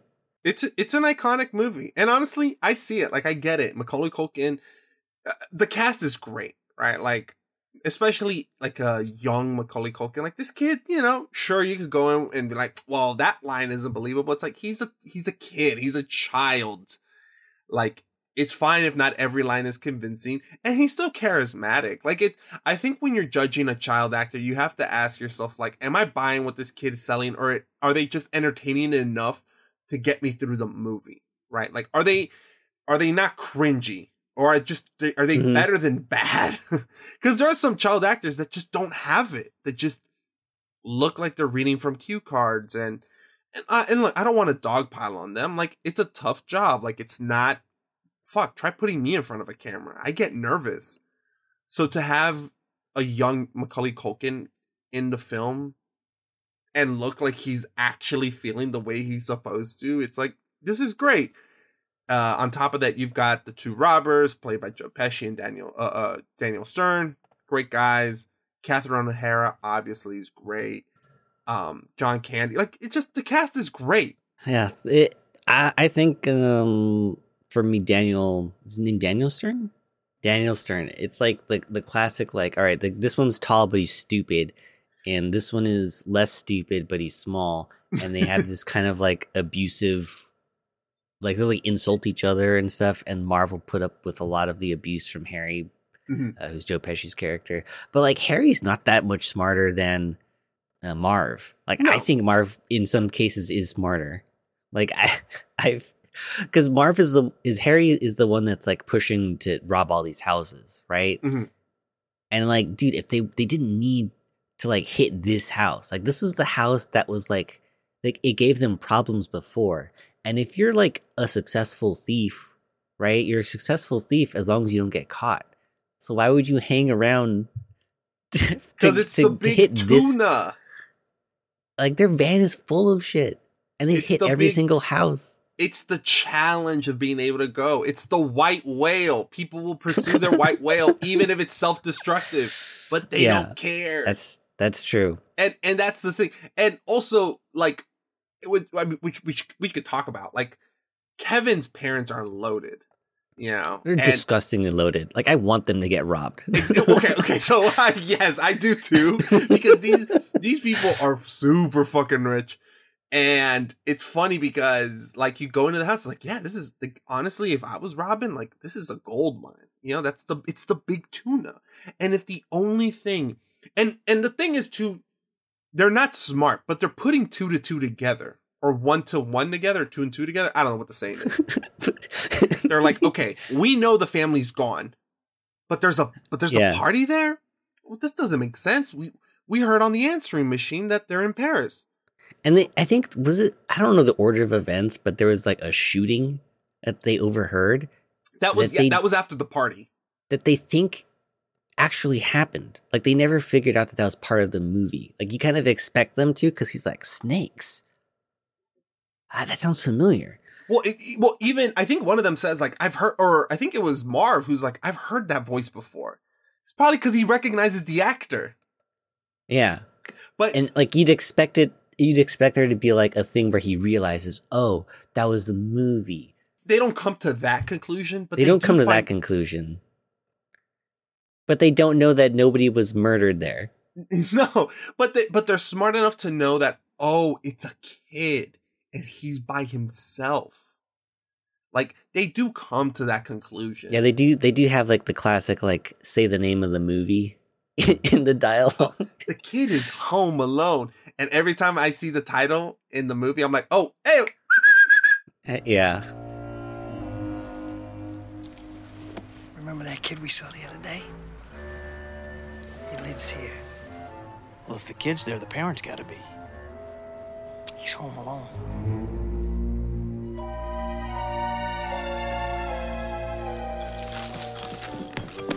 You Gotta be kidding. You wanna come back tonight? Uh huh. Even with the kid here? Uh huh. I don't think that's a good idea, Harry. Hey, look, that house is the only reason we started working this block in the first place. Ever since I laid eyes on that house, I wanted it. honestly, they underestimate Kevin, but they're not wholly dumb to go into the house. You know, because look, we, I I think they're kind of dumb for going in the house. no, no, no, That's- no. Look, bro, if you had a goal and an eight-year-old was standing in your way, are you gonna give up? No.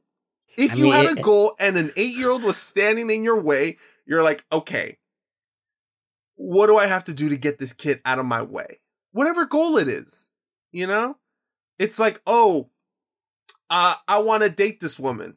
Oh, but she has an eight-year-old kid. You don't just give up and stop pursuing the woman. You're like, no, I can. I think I can- unless you want to be a dad, N- no, look, if I like the woman and her eight-year-old kid is kind of getting in the way, I'm not gonna be like, oh, well, I guess I just can't stop dating her. It's like, okay, how can I win this kid over?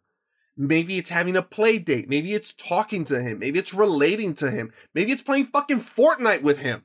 I don't know. you don't give up because an eight year old's like, wow, I don't think you should date my mom. Same thing with these guys. They're like, look, we could clear a lot of money with this house. And we just have an eight year old standing in our way? D- bro, I'll tell you this. And I feel like most people would relate. Hell, That's what that's what's been parried. Like, if you had honest to God like crooks, they would destroy Kevin. That's what Family Guy did it. I think Robot Chicken did it. It's like, fuck this kid. Now, because this is a family Christmas movie, uh, which this is a Christmas movie, by the way, sort of, I guess. Mhm. It's a Christmas adjacent. nah, it's a Christmas movie. Yeah, I, actually, yeah, it is a Christmas movie. You can't have the robbers, you know, totally waste Kevin. But I, I get where the robbers are coming from. Like, look, we can make easily 10,000, 10,000, 20,000 from this house. And an eight year old is standing in our way. Fuck that kid. Fuck that kid. whether we actually kill him or we just like tape him up and throw him in the closet, whatever. I'm I'm going into that house. And that's where we get the finale. So, yeah, man. I look, man, if you're gonna let an eight-year-old kid punk you, Austin, you can't be having that, man. You got to find a way to get around that kid. Whether you shove him or you win him on, you win his heart. God, get that eight-year-old kid out of the way. Well, they tried to do this six times and were unsuccessful every time. So I, I think you just go to a different house. I don't know, but it's you know like you, they they're the, the then the movie doesn't happen right, so they gotta go for the house. But it's like, man, I always thought Marv or Marv was the dumb one, but they're both really dumb. Yeah, yeah. Like Marv didn't want to go in the house at all. and Harry pushed him into it. And then there's that one moment where they're kind of strategizing and ah, it's so funny. Harry says something like, "Why don't we just wait here to see who comes out?" I think after they hear like the the fake gunshots, Yes. and then Harry just or Marv just like looks at him for the like the longest time in silence and is like, "That's a good idea." I'm like, like, no, it's not a good idea, but that's really funny. That ah, he's so good. And then there's like when Kevin goes to the treehouse and they decide to like follow him on the zip line, and I'm like, oh my god, this is literally a fucking Wiley Coyote Roadrunner scene. It is. It's Which like, works that's for what the he movie. wants. He wants us to go down through the house and all through all of his traps. Well, we're not gonna leave be outsmarted by an eight year old kid. We're gonna follow him on this rope that is barely holding us both at the same time. but that's what makes it funny. and and here's the thing too. Look, it's funny because I sympathize with the robbers a lot. Like robbing the house. You know, I, I sympathize with the robbers. I really do because, you know, look, going through everything that they went through in that fucking house, and you're like, we have to get out. We have to go through all of that again, just to get out the fucking house. I'm like, no. I'm they know where the traps window. are this time, though. I, I don't, but you don't know. They, They thought going in was going to them. be easy, and they're falling the stairs. This dude steps on a nail. It's like there could be a bunch of traps. There's a fucking tarantula in the house. I'm like, look, maybe the possibility of there being more traps, like maybe there could be. They they got in. They could go out the way they came in. Fuck that. I'm not going through that house. I'm not. You know what happened? you know why he stepped on the nail? Because he didn't expect it to be there. He didn't look at the steps. But that's the thing. They were they weren't like just running in. They were like, ah, a window, and, you know. And they're just like, I gotta be real quiet. And that's when he steps on these fucking uh on the, the what's it called the The Christmas ornaments, the yeah lights. the ornaments. It's like Kevin did outsmart the this dude. Okay, how many times is there a goddamn fire torch hanging over an open door? Never. Oh my god, that makeup job was incredible because you could that burn is bad. That scar is or that, ugh, it was gnarly. Yeah, and it worked because the the fire was on the inside, right? Like so, so if you're going out, you see all the traps there. I don't mm, pers- personally for me, I understood where the robbers were coming from. Like, nah, Oh I'm just gonna I'm just gonna go through the rope. Like, Oh my I, god, I, I'm not going back through that house. There's a spider. There's a giant ass tarantula. dude! If you're trying to get with a girl with an eight year old, I think you're gonna lose, dude. I think, I was gonna I say, think you're gonna lose. I think the eight year old's gonna beat your ass. maybe, man. Because the whole time at the end, I'm like, I get why they're doing this. It's like, what you want us to use the rope? It's like, fuck yeah, use the rope. Don't go, don't go back through the house. Oh hell no. Oh my god. Hell no. Ugh. it's funny because I was like, I get where the robbers are coming from. Like, yeah, just just rob the house. There's an eight year old in there. Fuck them. Oh, I'm not going back after everything I've seen that kid do. I'm not going back through the house. Yeah, it's it's uh it's totally funny, and I I love the robbers. They're great. I was so ready They're for really- Joe Pesci to just be like, "This motherfucking cocksucker, you stupid little bitch." Oh, and just whack the shit out of Kevin. But it, it just, I mean, obviously that's like his persona in like uh, Goodfellas and Casino. Mm. But uh, but he does a great job. Yeah, honestly, I feel like the robbers are written like competently enough where it's like uh, look i'd like to see a poll of people it's like would you go through walk through the house to get out of it i'm i'm curious to see how many people would be like fuck that i'm jumping out the window maybe i'm not like gonna hang on the rope but i'm jumping down like worst i'll i'll hurt my knee but going through the house i don't know what what else is in there And okay, that that reminds me of this weird thing that happens at the end. He calls the cops, right? Mm-hmm. But he, he it's an anonymous call, so they don't know the the police don't know that he was a victim of an attempted robbery, and neither do the parents.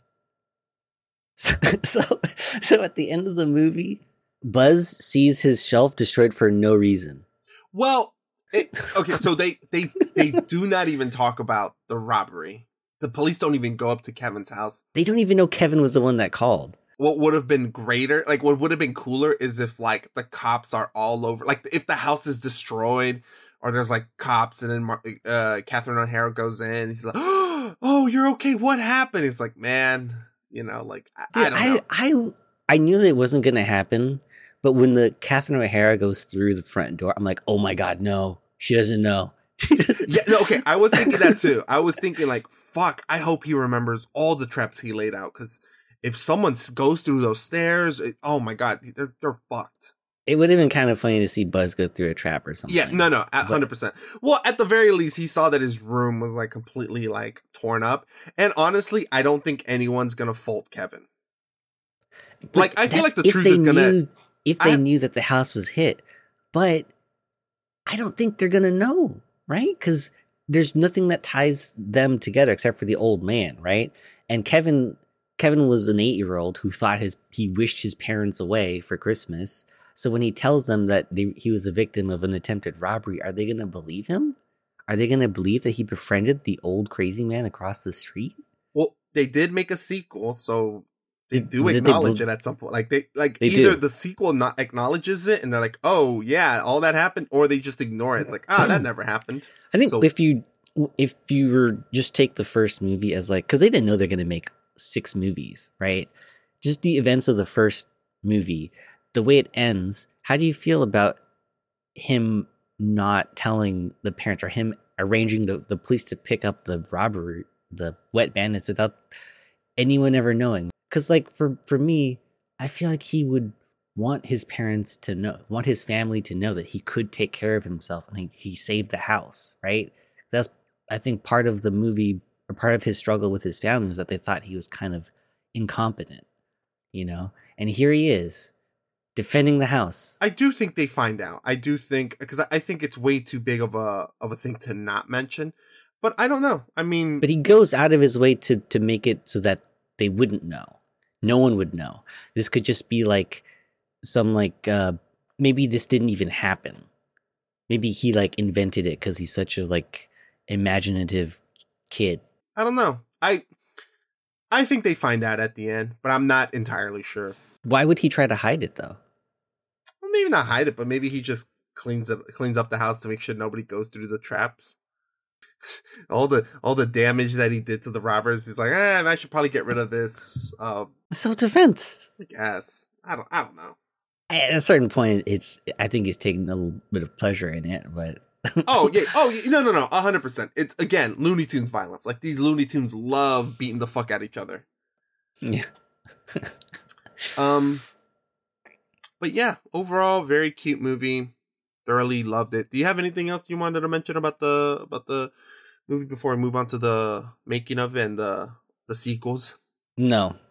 Let's get into the making of and the sequels. So most of my research was like little bits of like factoids and stuff. Stuff that's like, oh, that's fun. But what I was really curious about was uh, Macaulay Culkin because I feel like he was in a lot of movies at around this time. This was like the first one where he kind of blew up and became a child actor. He was acting and stuff before this, but this is the one that made him like really famous. Mhm. Um, and he did a lot of movies. He got killed by bees in My Girl. There's Home Alone 2. There's uh wasn't Richie Rich Yeah, and Rich. um there's one other movie in there. Uh, uh, the Pagemaster. Oh, Uh, the that's another one. The the Page Nutcracker. Master. Oh, I The love that movie. Son. And then all of a sudden he was gone. So I just kind of wanted to to see what what happened there. Um so that's where I did did my research. It was like what happened to Macaulay Culkin? I found this really good article um, from Esquire magazine from February of 2020 before the pandemic hit the states. But what did what did you go into? What did you read up on? Well, I just read some of the behind the scenes factoids of just kind of filming the film. The one of the funniest things I did here was about how uh, the the Chevy Chase story that recently came out, and then I also I think the bulk of it was just like reading up on the sequels because holy shit, man, those are. I did not expect the Home Alone franchise to be a franchise. Maybe it shouldn't have been. You know what? I think out of pure Schadenfreude, I'm glad it did. I think the I, for some reason I remember the sequel a lot more than than this one. Mm. I don't know why. I don't know why that was one that we that I watched so much because I remember it, they do like the same shit except they're in New York, Yeah. right? And there's even like that that like mysterious person that lives in the neighborhood who everyone's kind of afraid of, but is actually like a really sweet person. Yeah. This lady like has pigeons. She can like she has like this weird relationship with pigeons where she she might be magical. I I don't know. And then I remember Marv getting electrocuted. yeah. And like, what are the odds of of the wet bandits running into Kevin McCallister in New York? Well, it's a movie. It's yeah, like uh, coincidences happen. Like At that point, it's personal. Yeah, They're not trying well- to rob the McCallister family. They're trying to kill this kid. Well, I don't. I I've never seen the second one, so I don't know. I the only Home Alone film I've ever seen was the first one. I've seen. I've heard about the second one. I know about the Donald Trump cameo. I've seen. I remember watching a trailer for the third one because there was a VHS that had it right before the film, right before the actual film. It had the trailer for Home Alone three, and that's kind of it.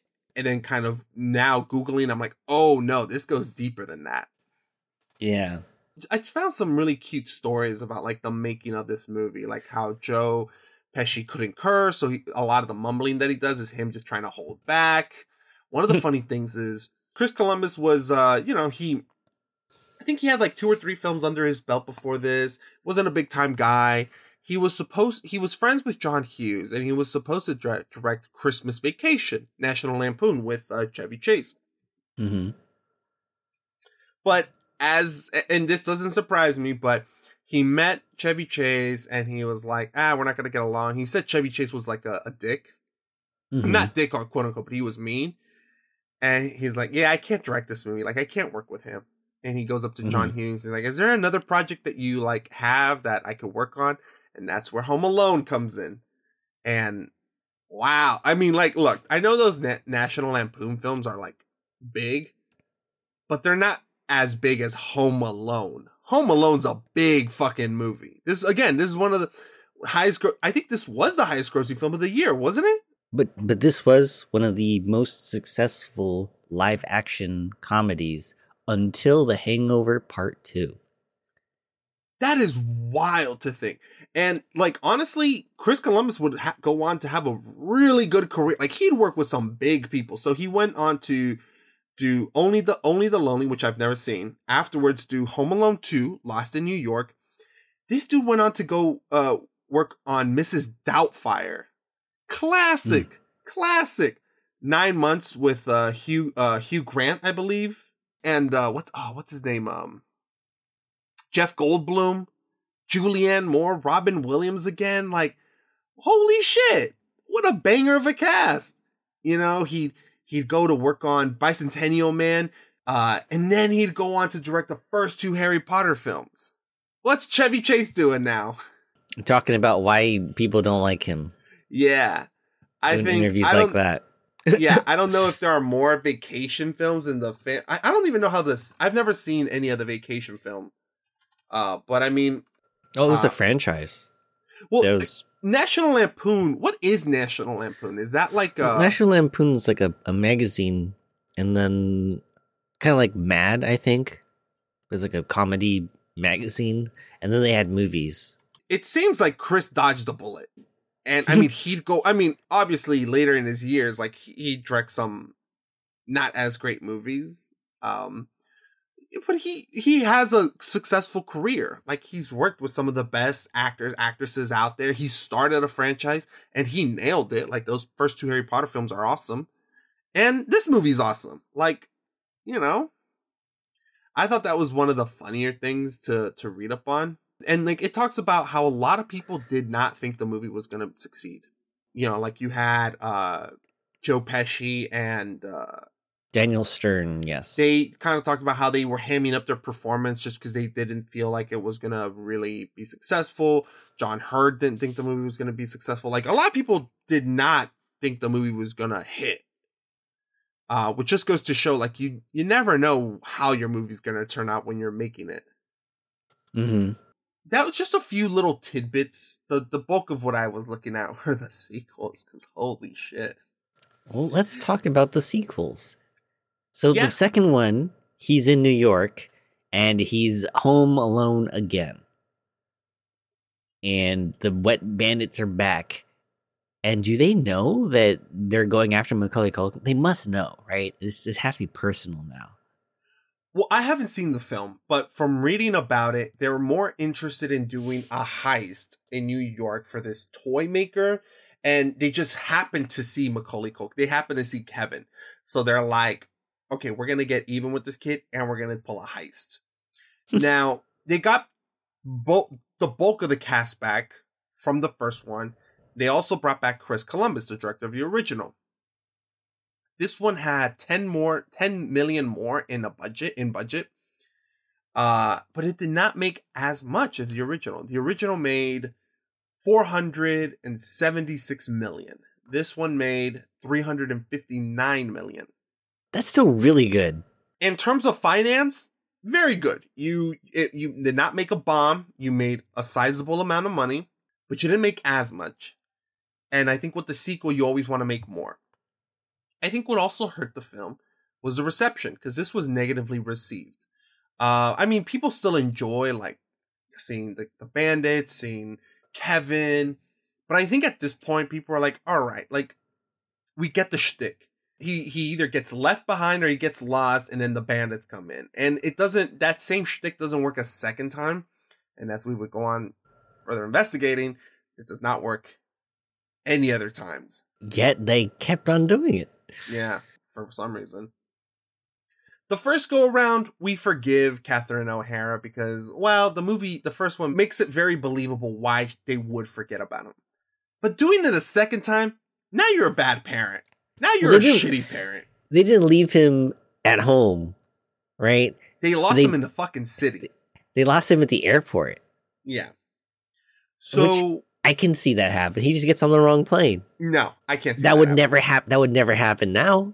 No, but but he he gets on the wrong plane and he's in a, a a different city, and I feel like then maybe they don't know which where he is because he's on a he wasn't supposed to be on that plane, and the people who flew the plane didn't know that he was there on the plane. He you know th- then it's like oh shit, where did our kid go? Like he must have been abducted. I don't. It feels more plausible that a kid would get lost this way and had be separated for his for his from his family for this amount of time. But like, I feel like if it happened once, you if you you would not let it happen again as as a responsible parent. So I I do agree with you. and I think people were buying weren't buying into it as much.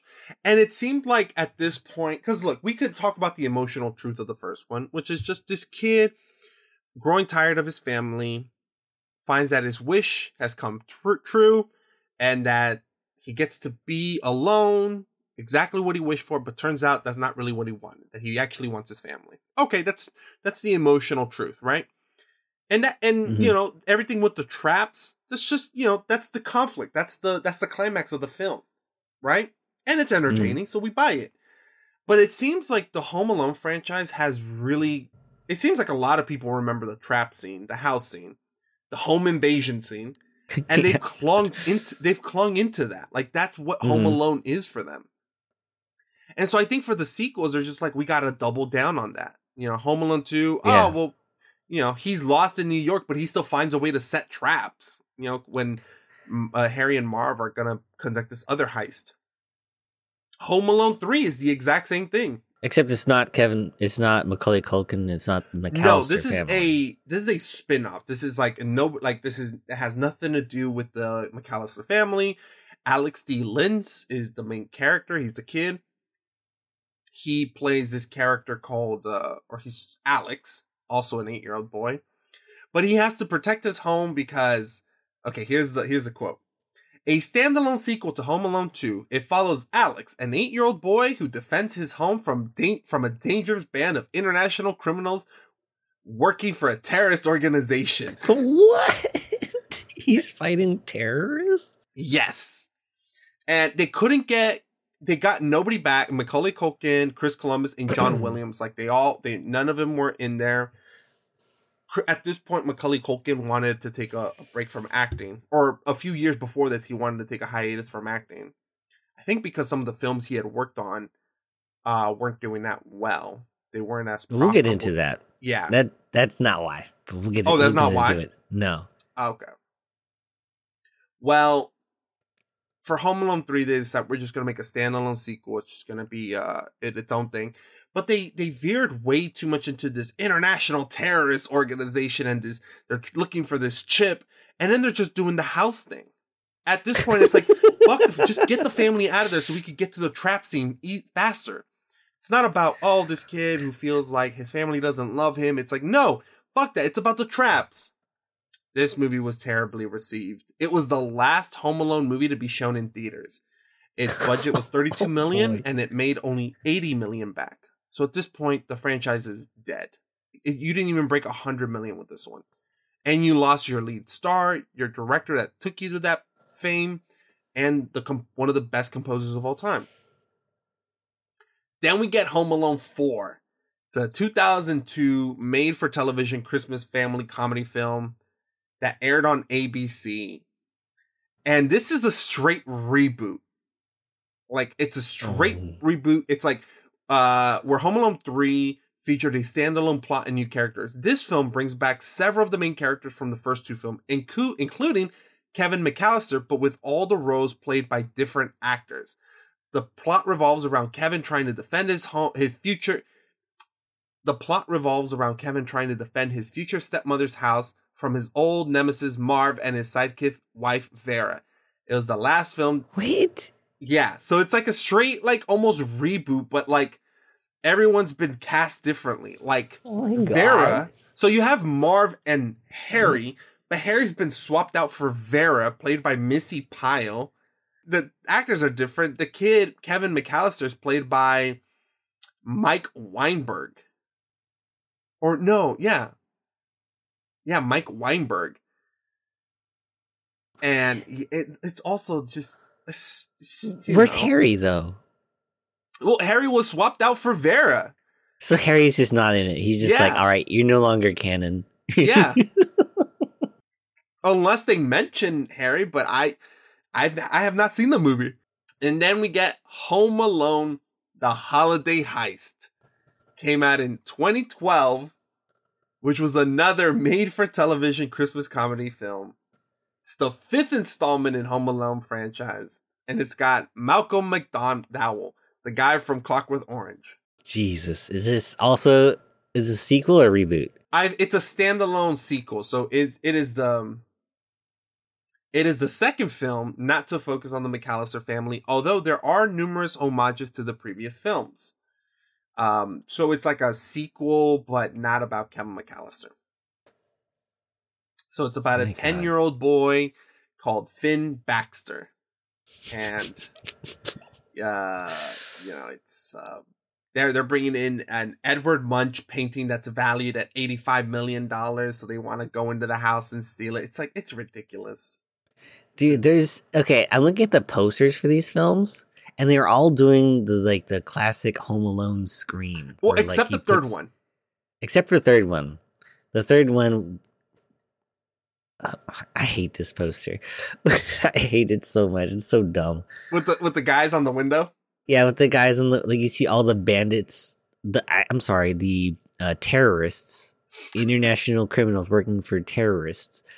They've gone through some like traps and stuff, so they're all like, "Ugh." Well, but Uh, but that shows the focus. That shows the focus of the future films, which is the traps. Seeing them go through the traps. It's not about you know the kids feeling like they're not loved or like ha- having any disputes. It's like, well, we gotta we gotta have the traps. That's what people know us for. Yeah. And- And, then for Home Alone 4 and Home Alone 5 or Home Alone the holiday heist, you have the kid doing the pose, right? Yeah. Which is something that Macaulay Culkin did, right? Like he wasn't told to do like the scream pose. He just did it. And they were like, "Oh, that's really funny. We're going to use this take." And that that's been something that you think of when when we like if there was like a clip of Home Alone, like if there was like a tribute to Macaulay Culkin, they're going to put that clip of him talking to the mirror and then putting his hands on his face and screaming, right? It's classic. That's the problem. He's doing it because he put aftershave on and it's burning him. That's why he's yelling because he's in pain. None of the other movies understood that. It's not like like okay, in the in the poster for the first one, that they in the poster for the movie, they have him do that like, uh-oh, like okay, you're scared kid and that scene and that also happens in the movie.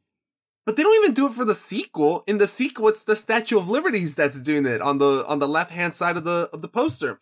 But in the third and in the third one, to be fair, they do it differently. Like the kids more like scowling at them, like ah these guys. But then four and five, they didn't even try. They're like, fuck it, we're just doing the, we're just doing it's the like screen. get it? It's Home Alone. Yeah, So he's got to do you got to do the Home Alone pose. Thankfully, the last film in the Home Alone franchise does not do that. It's called Home Sweet Home. Oh, th- okay. So, so we do Home Alone, the Holiday Heist, which is Mhm. the fifth one, and then we've got the sixth one, Home Sweet Home Alone, which came out in 2021. So after, so the last, the one before it, 2012, now 2021, nine years. Uh, the kid uh, I actually recognize him from something. I don't remember from what, but he might have been on a Disney or ABC kid show. Th- This one, there's no screen face. It's just you know him, and he's got like two. like, he- One of them looks like a cannon, and the other one looks like a water gun. And it's like, no parents, no problem. I hate this poster so much. Dude, they're all so like the Home Alone, the first two solid posters. Yeah, no, solid posters. I think it's funny that the Statue of Liberty is doing the thing. Yeah. Cuz it's like, "Oh, we're New York now and it's Home Alone, so we're going to have the Statue of Liberty doing the pose." It's cheesy, but it's it's it's fine. That's- And then you got you got the the burglars they they they come back. The wet bandits are back. Macaulay Culkin's reading a newspaper, and it's fine. Third one, I I, I do not like this poster It's because it's it's it's like you you said they took away all the wrong lessons from the movie. Uh, it's like, all right, look, this kid, look at all the stuff he has, look at all these gadgets he has, and look at all the things he's gonna do to these burglars.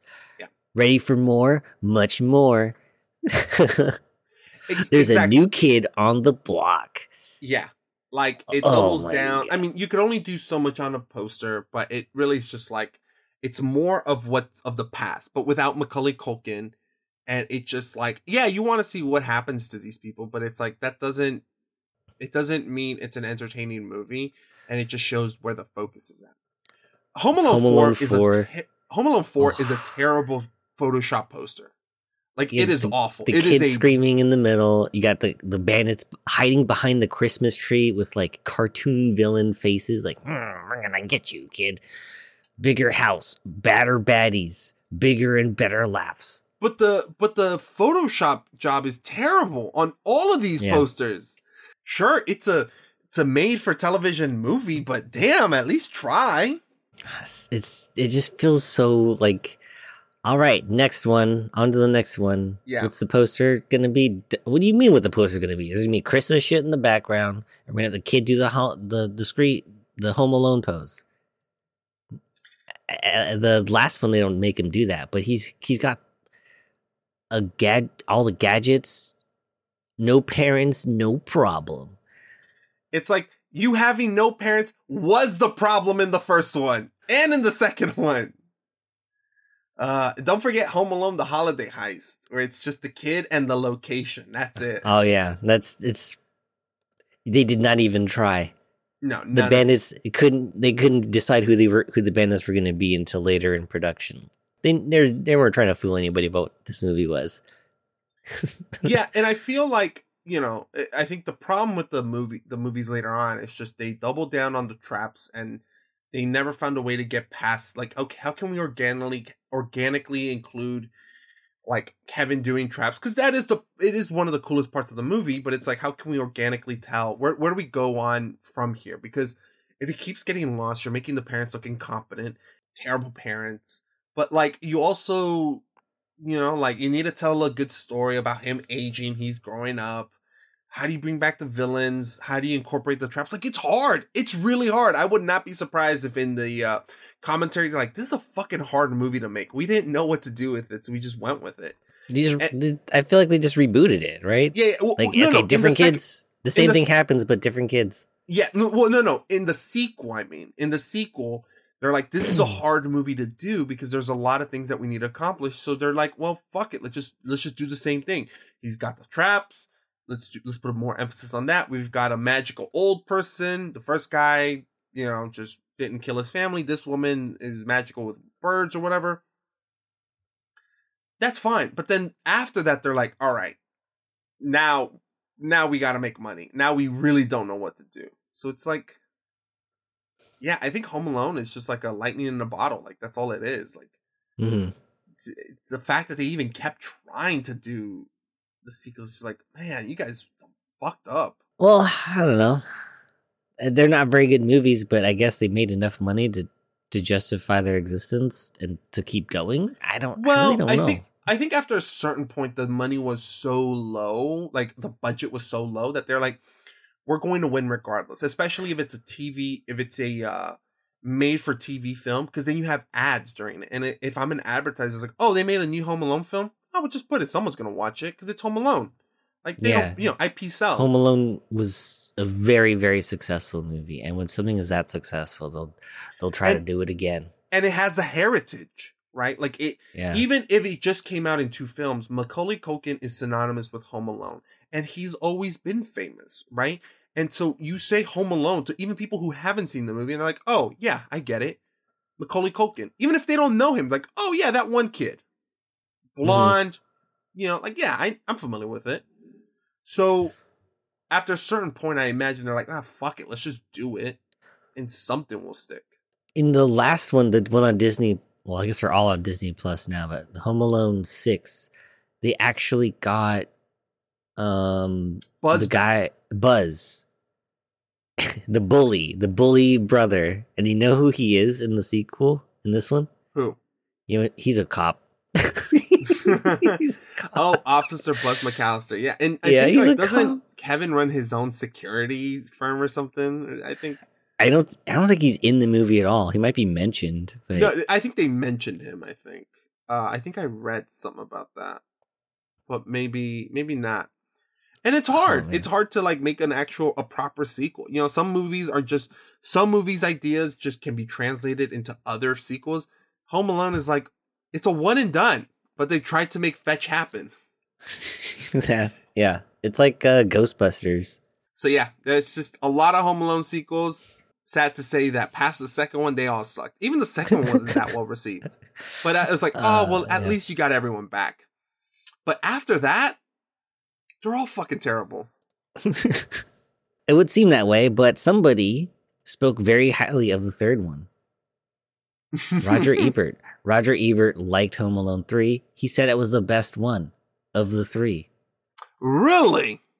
Yeah, and I have the clip for you just in case you don't believe me. If this movie had a theme song, it would be Dumbbells Keep Falling on My Head. The story makes no sense. I feel for every family that's going to be suckered into seeing Home Alone 3. Now, this is going to astound you, but I'm giving the movie thumbs up. It does astound me. Are you okay? Uh, better than you were the day that you liked Starship Troopers. Okay. Oh, no. Uh, That- I'll tell that you why that I was like the exciting. movie. This movie empowers little kids. This is the one where they finally got it right. I liked it better than the other two. Than It the original Home it Alone? Makes, it- little kids love the idea that they can somehow affect the outcome, that they can have uh, uh, power over grown-ups. That's they the can defend one. themselves and be smart and think about things. He hammers and in this in the movie, it's one. not as violent as the second one. The kid is charming. He really is a good little actor. And the plot is smarter than We the other We completely disagree. I thought the kid was generic mop top, and I thought that the Oh, Home come Alone- on, that kid? Yes. Come Yeah, on. there are only two kids. He's very Culkin- good. Culkin's better, and the other thing is, it's the same plot as the first one, only more bumps to the head. The second, they're all the same plot. But what you just said that this one empowers him more than the other one. Absolutely not That's true. That's the secret of the. That's the. That's why kids love these movies because they love the fantasy that they have power. But it's overdone. Overkill here. Not for Overkill. Not for, Not for you. Okay, coming up later. it was like every movie's the same movie. It's like, yeah, but there are more punks in the head. I'm like, oh my god, you guys. He's like, but it's better this time. Ugh. I mean, look, I, I- I get okay. I will say I get Roger Ebert, right? I mean, I, I get where he's coming from. And look, even you were saying like, look, the the finale. Just to get back on the review, reviewing the movie, you know, it's like the the the climax has nothing to do with Kevin's growth and wanting to love his family. But I think there is a there is a, a fantasy of this kid kind of becoming an adult and like being able to stand Yeah. against these adults toe to toe. But I think it works when it's a portion of the movie. I think when it's all of it, it does get a little redundant. But again, that was the Home Alone sauce. You know, when you when a movie does a Mhm. does a, a siege thing, like an attack and a defense, a home invasion, it's like, oh, they're home aloneing it. And Yeah. I mean, to be fair, I haven't seen the third one, so maybe I might like it. I don't know. Mm, oh my god. That's not what I wanted to happen. no, no, no, no. Look, look, look. I don't think, I don't think I would like it, but I haven't seen the movie, so I'd have to give it the benefit of the doubt. It's it's I happened would- plenty of times. There's a movie I'm like, ah, that looks like shit, and I walk out like, oh my god, that was great. I don't know if Home Alone 3 is worth that treatment. But for me, I was like, what did he say about the first Home Alone? That was what what like got me curious. That was where my mind went. Not Mhm. to sit through Home Alone 3 and see what they were cooking in this. I don't think they cooked anything. I think that was that was microwave dinner there. Um, but I looked at his review for Home Alone 1 and Mhm. I was like, you know what? I agree with a lot of this. Uh, he says in one paragraph uh, if Home Alone had limited its- itself to things that might possibly have might possibly happen to a forgotten eight year old, I think I would have liked it more. What I didn't enjoy was the subplot involving the burglars, who are immediately spotted by little Kevin and made the targets of his cleverness. And when I was watching the movie, I was like, when is when does that happen? Like when does the the traps happen? And it's only like at the end of the movie. And I'm like, huh. Actually, like if they would have entertained the premise more of this kid being alone and having to like figure out how to take care of the house, how to take care of himself when he is, you know, described as his by his family as incompetent, I feel like I would have um I, I would have been more invested in his character. Uh, but I do like the paint cans hitting the guys in the head. I think that's funny. The funniest, one of the funniest things in the movie is when they're going across the the rope to get to the treehouse. Like it doesn't make any sense, but it's funny. So it's, but I do think about like, what if the burglars weren't in the movie? What if it was this kid trying to take care of, of the house and take care of himself and all the things that he would, you know, because like the, he's afraid of the heater. I was afraid of the heater when I was a kid. What would the movie have looked like if it was more about this crazy world that this kid thought existed because he'd been sheltered his whole life? I hmm. think that might have been a better movie, even though this is like the classic Home Alone movie that we all love and we all associate with the traps that the sequels were all obsessed with and they made the sole focus of the movie and they were they all suffered because of that.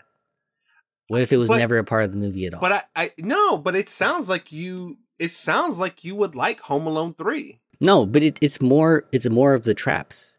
Yeah, exactly. That and that's what you enjoyed more of. No, that's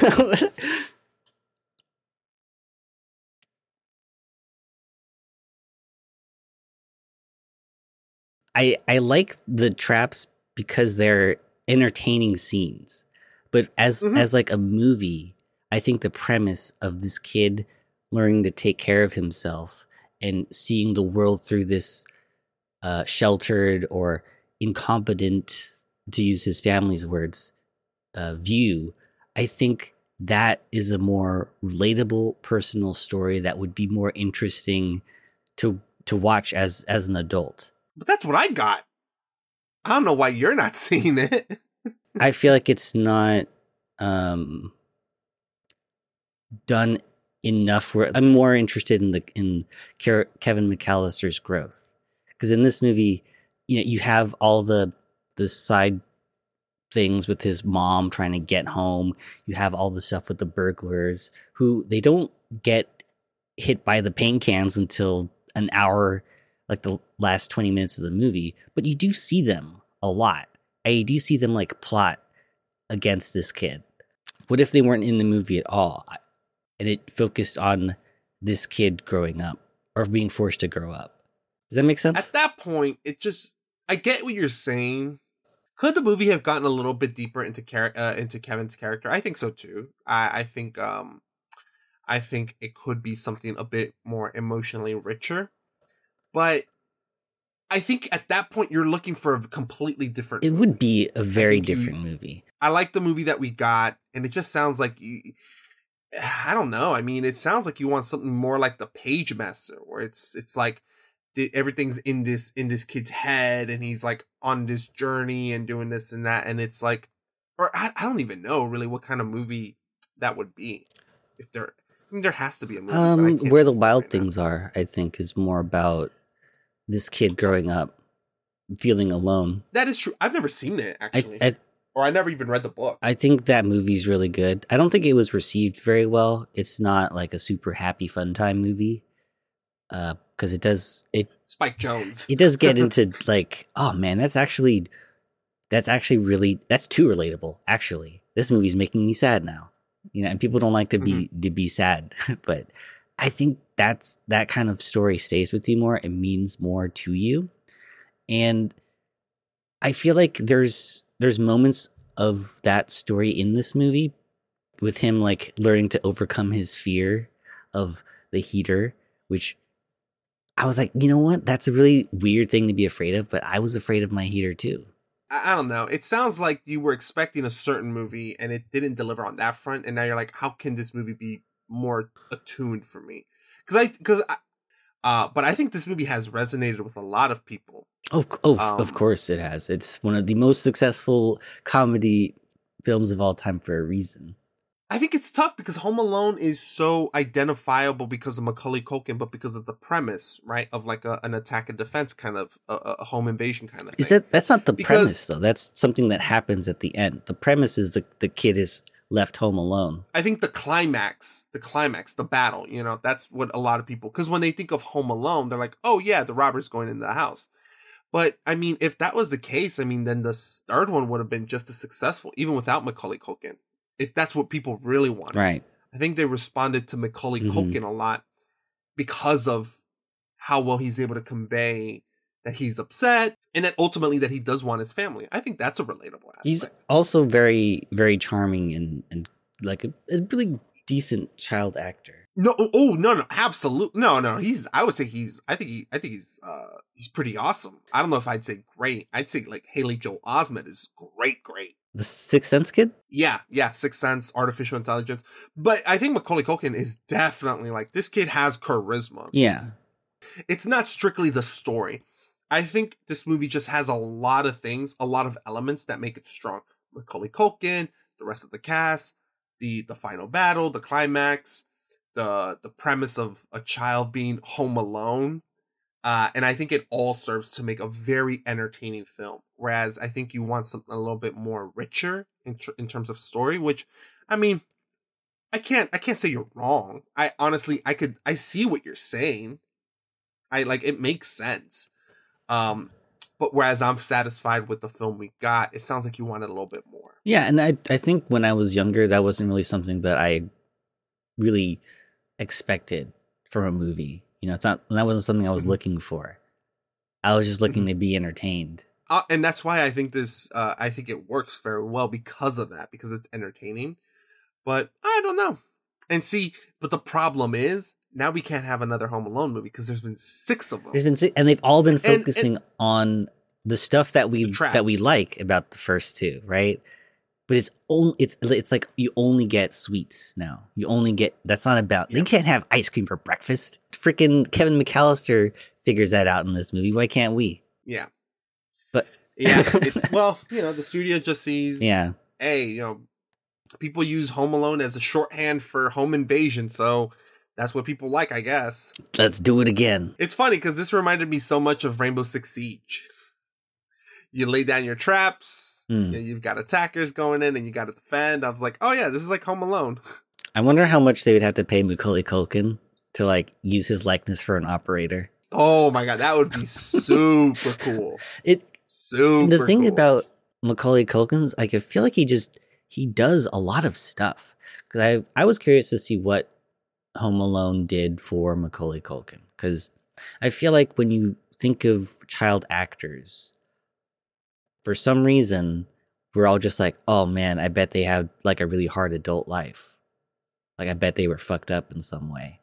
And that's just kind of what you assume ha- would happen. Right? Mm-hmm. and that that's kind of fucked up. I would think that um, when we learn about this kind of stuff happening to kids, there would be more protections in place. Yes. Um, and then maybe now there are, but this was before people actually talk about this kinds of stuff. So I did look up uh, Macaulay Culkin uh, via this interview photo shoot thing that he did with Esquire in February of 2020. And he talks about, or the interviewer, the writer of the article, they, they talk about his uh, early life and how his dad was pretty uh, abusive. He was of like a uh, someone who tried to be an actor, and he forced his kids to be actors too. And there's there's three of them that are in movies. There's Macaulay Culkin, and then there's Kieran Culkin. But there's also one more. This is actually the third Culkin brother movie we've talked about. Do you know what the other one was? Corey or yeah, Rory. Rory. Rory. He was in Signs. Who's- I think they're all really good actors. They're a really good acting family.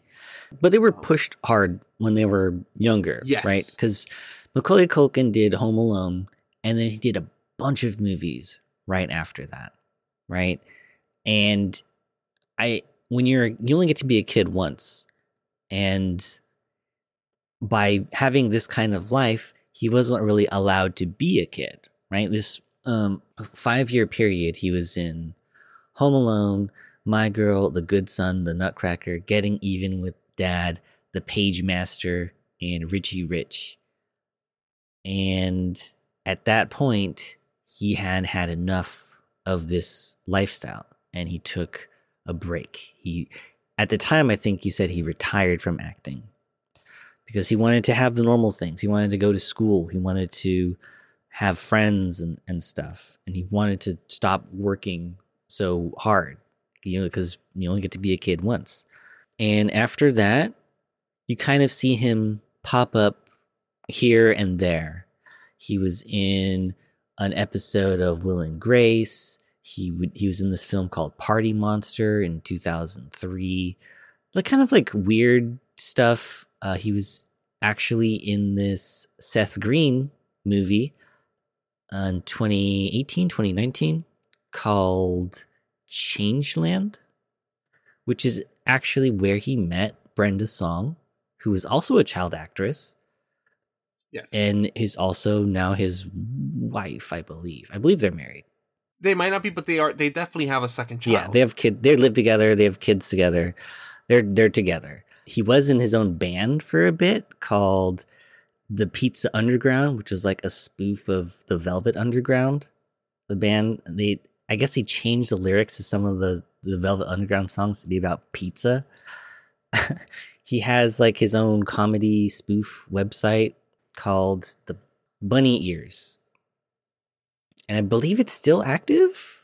It is active. It's kind of like the Onion and Funny or Die.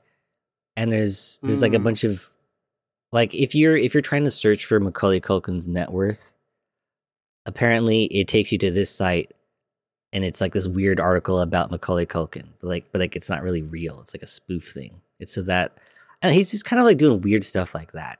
Like he has his podcast where he'll introduce himself as like a made up Macaulay Culkin name, like something that you would call Macaulay Culkin if you didn't really know his name, like Macaulay Culkley or something like that. He did this thing where he made a poll where, all right, your middle name, my middle, I'm going to change my middle name to whatever the poll decides. And the middle names were like, were stupid stuff, right? And the one that won was Macaulay Culkin. So his legal name is Macaulay Macaulay Culkin Culkin. Mm. So he's just doing he's just doing weird stuff like that. Like he's doing basically whatever Yeah. he wants. And Which hey, he's a grown up. He can do whatever he wants. yeah, he's but it's not he doesn't do a lot of like stuff that puts him in the spotlight. Like he's had time away, he'll do a, like one movie every few years and people will be like, "Hey, it's Macaulay Culkin."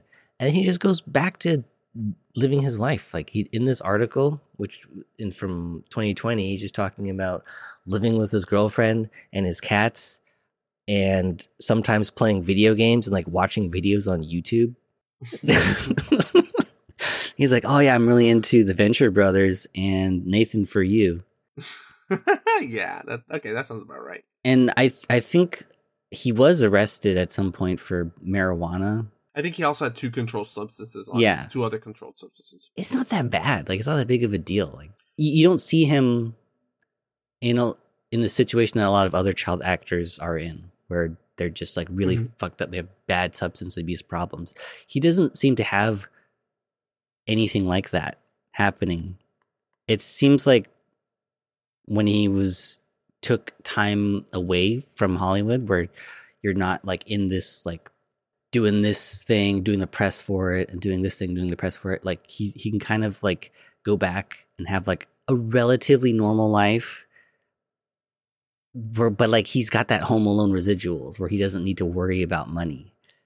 But he's not Yeah. so wealthy that it's I don't know. I, I feel like there's a, at some point you're kind of d- detached from reality, and he's like in this, it almost like the way that he talks in this article. It feels like he's in like a sweet spot, where like Mhm. he doesn't need to go out and do press for all these movies.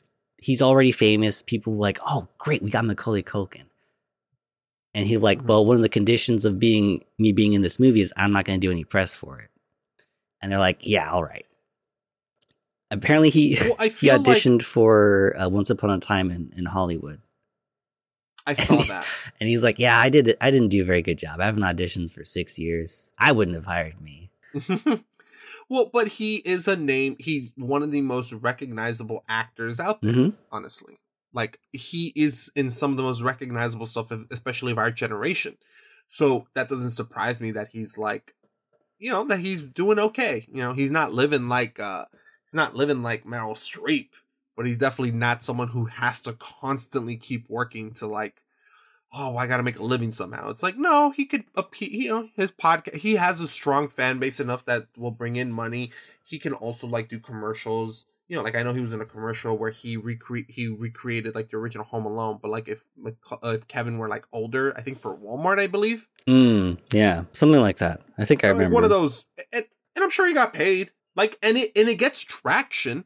That's the thing. Like, he still brings in views. He like I think he has one of the most liked tweets of all Yeah, time, where it's like, "Hey guys, want to feel old? I'm 40 years old." Like that's one. of- that's in history as one of the most liked tweets of all time. But he's he's kind of also like low key just chilling at home with cats. Yeah, which good for him. I- I'm glad to know that he did all that work as a kid, and it's paying off still. It seems like early on he uh he had his trust fund, like his parents were both removed from his trust fund. Right? So he it's all his money. No one can like fight over his money, which I think Mhm. is a becomes a problem for some child actors cuz they're making all this money. Who gets to decide what to do with it? Later on that can be a, a problem for some people. Um, but it seems like he was able to avoid all of that by taking control of, of his own money. And good for him. He's the one. He was the one that was on set. I know his parents. I wish him and his parents were in a better situation where they can all be taken care of. But like, if he felt compelled to do that, then you know what? It is what it is. At the end of the day, it's his face on, on, uh, on. You know, he was the one that was on set, and his faces are on those posters. So. Mhm. But it seems like he's doing all right. I think he his second kid was either uh, uh is already born or he's on his way or on their way. So good on him. He his relationship with Brenda seems awesome. He's still clu- cool with uh, Catherine O'Hara, who was at at his um uh, hall, uh Walk of Fame uh, star inauguration, which is cool. His brother just won an an Emmy, so it seems like the Culkin family's doing all right. Yeah.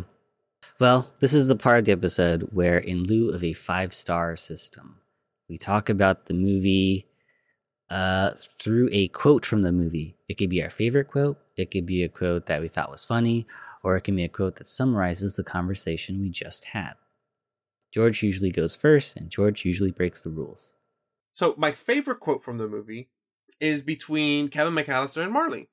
And he's like, you know, he's telling them that he's not sure how his interaction with his kids are gonna go. And Kevin's like, No offense, aren't you too old to be afraid? And then Marley says, You can't you could be too old for a lot of things, but you're never too old to be afraid. And I don't know. I just like that. That's a good I like one. uh I like I like that quote. I feel like it, it's a moment of like uh not only vulnerability, but it's also connection that these two guys have. And I think as a kid, you're scared of a lot of things, of like the dark, of of animals. Like there's a lot of things to be scared of in this world, but I feel like it's like it's okay to feel that. Mhm. You know, like it's it's not a bad thing, and a- adults get scared too. You know, for most of the movie, the adults are scared too. The, the the robbers are scared of Kevin. You know, Um, Mama it's- McCallister's afraid of her kid being her dead. baby being at home. Yeah. Like a lot of adults are scared. So I don't know. It's just a nice quote. It's a nice scene in the movie for me where it's just like, all right, this is the this is the uh this is the the part that's prepping us for the final act. Okay. Um, my quote is the one that made me laugh the most. Uh, and The yeah, of, of of all, and it's something that's just so like, yeah, this is a movie from 1990. Like you could not say this in a movie now. And it's when Kevin goes across the the zip line, and then the kid, the burglars are like, "Wow, where'd he go?" And they're looking out the window, and then Marv, he's like, "Ah, maybe he committed suicide." yeah. It it's def- it is funny with quotes like that. You're like, whoa, like it because I think you're right. You can't just casually just say suicide now. Yeah. And it's just so like like off, like it just kind of like out of left field. And he's not he's not saying this like he's not saying this to be funny. He's just that's where his mind went. Like after going through this house of horrors with all these traps, he's he thinks, all right, yeah, this kid just jumped out the window to to kill himself. Well, you know that that line was improvised, and they just kept it. And it's like, it just goes to the fact it's like, yeah, these guys are kind of dumb. Yeah, they're and he, he's I think Marv is one of the funniest things in the movie. The burglars are really funny, but maybe the move maybe it would be like a stronger movie, like more more of the the Scorsese cinema if they weren't in it at all. I don't know. We'll never know. The road not traveled. Oh God, Austin. But you know, this is Home Alone. You know, this is this gave Macaulay Culkin a, a, a star. All right. Well, that concludes our episode on Home Alone. Austin, you want to finish us off? Yeah, you can find us on Twitter, Instagram, and TikTok at retrograde underscore pod. We have a Discord group, um, but I'm I'm really picky about who we let in. I need to know that they're an actual person and not some wet bandit trying to break in and give us steal our information and like give people fake what do you call them the the crypto stuff. Do some like kind of crypto Mhm. scheme with our people. We're all we're all real people who like movies and video games and stuff. So come send, shoot us a dm and we'll let you in after we verify you're legit um we have more stuff planned for this year. Hopefully, we can get back into a normal schedule. Well, the strikes are Strikes done. are done. Uh, the, I'm re- re- I'm settled into my new place. I'm slowly recovering from COVID. everything's leaning leaning positively for Mhm. us. Well, with that, we will see you in two weeks with another movie. Bye bye.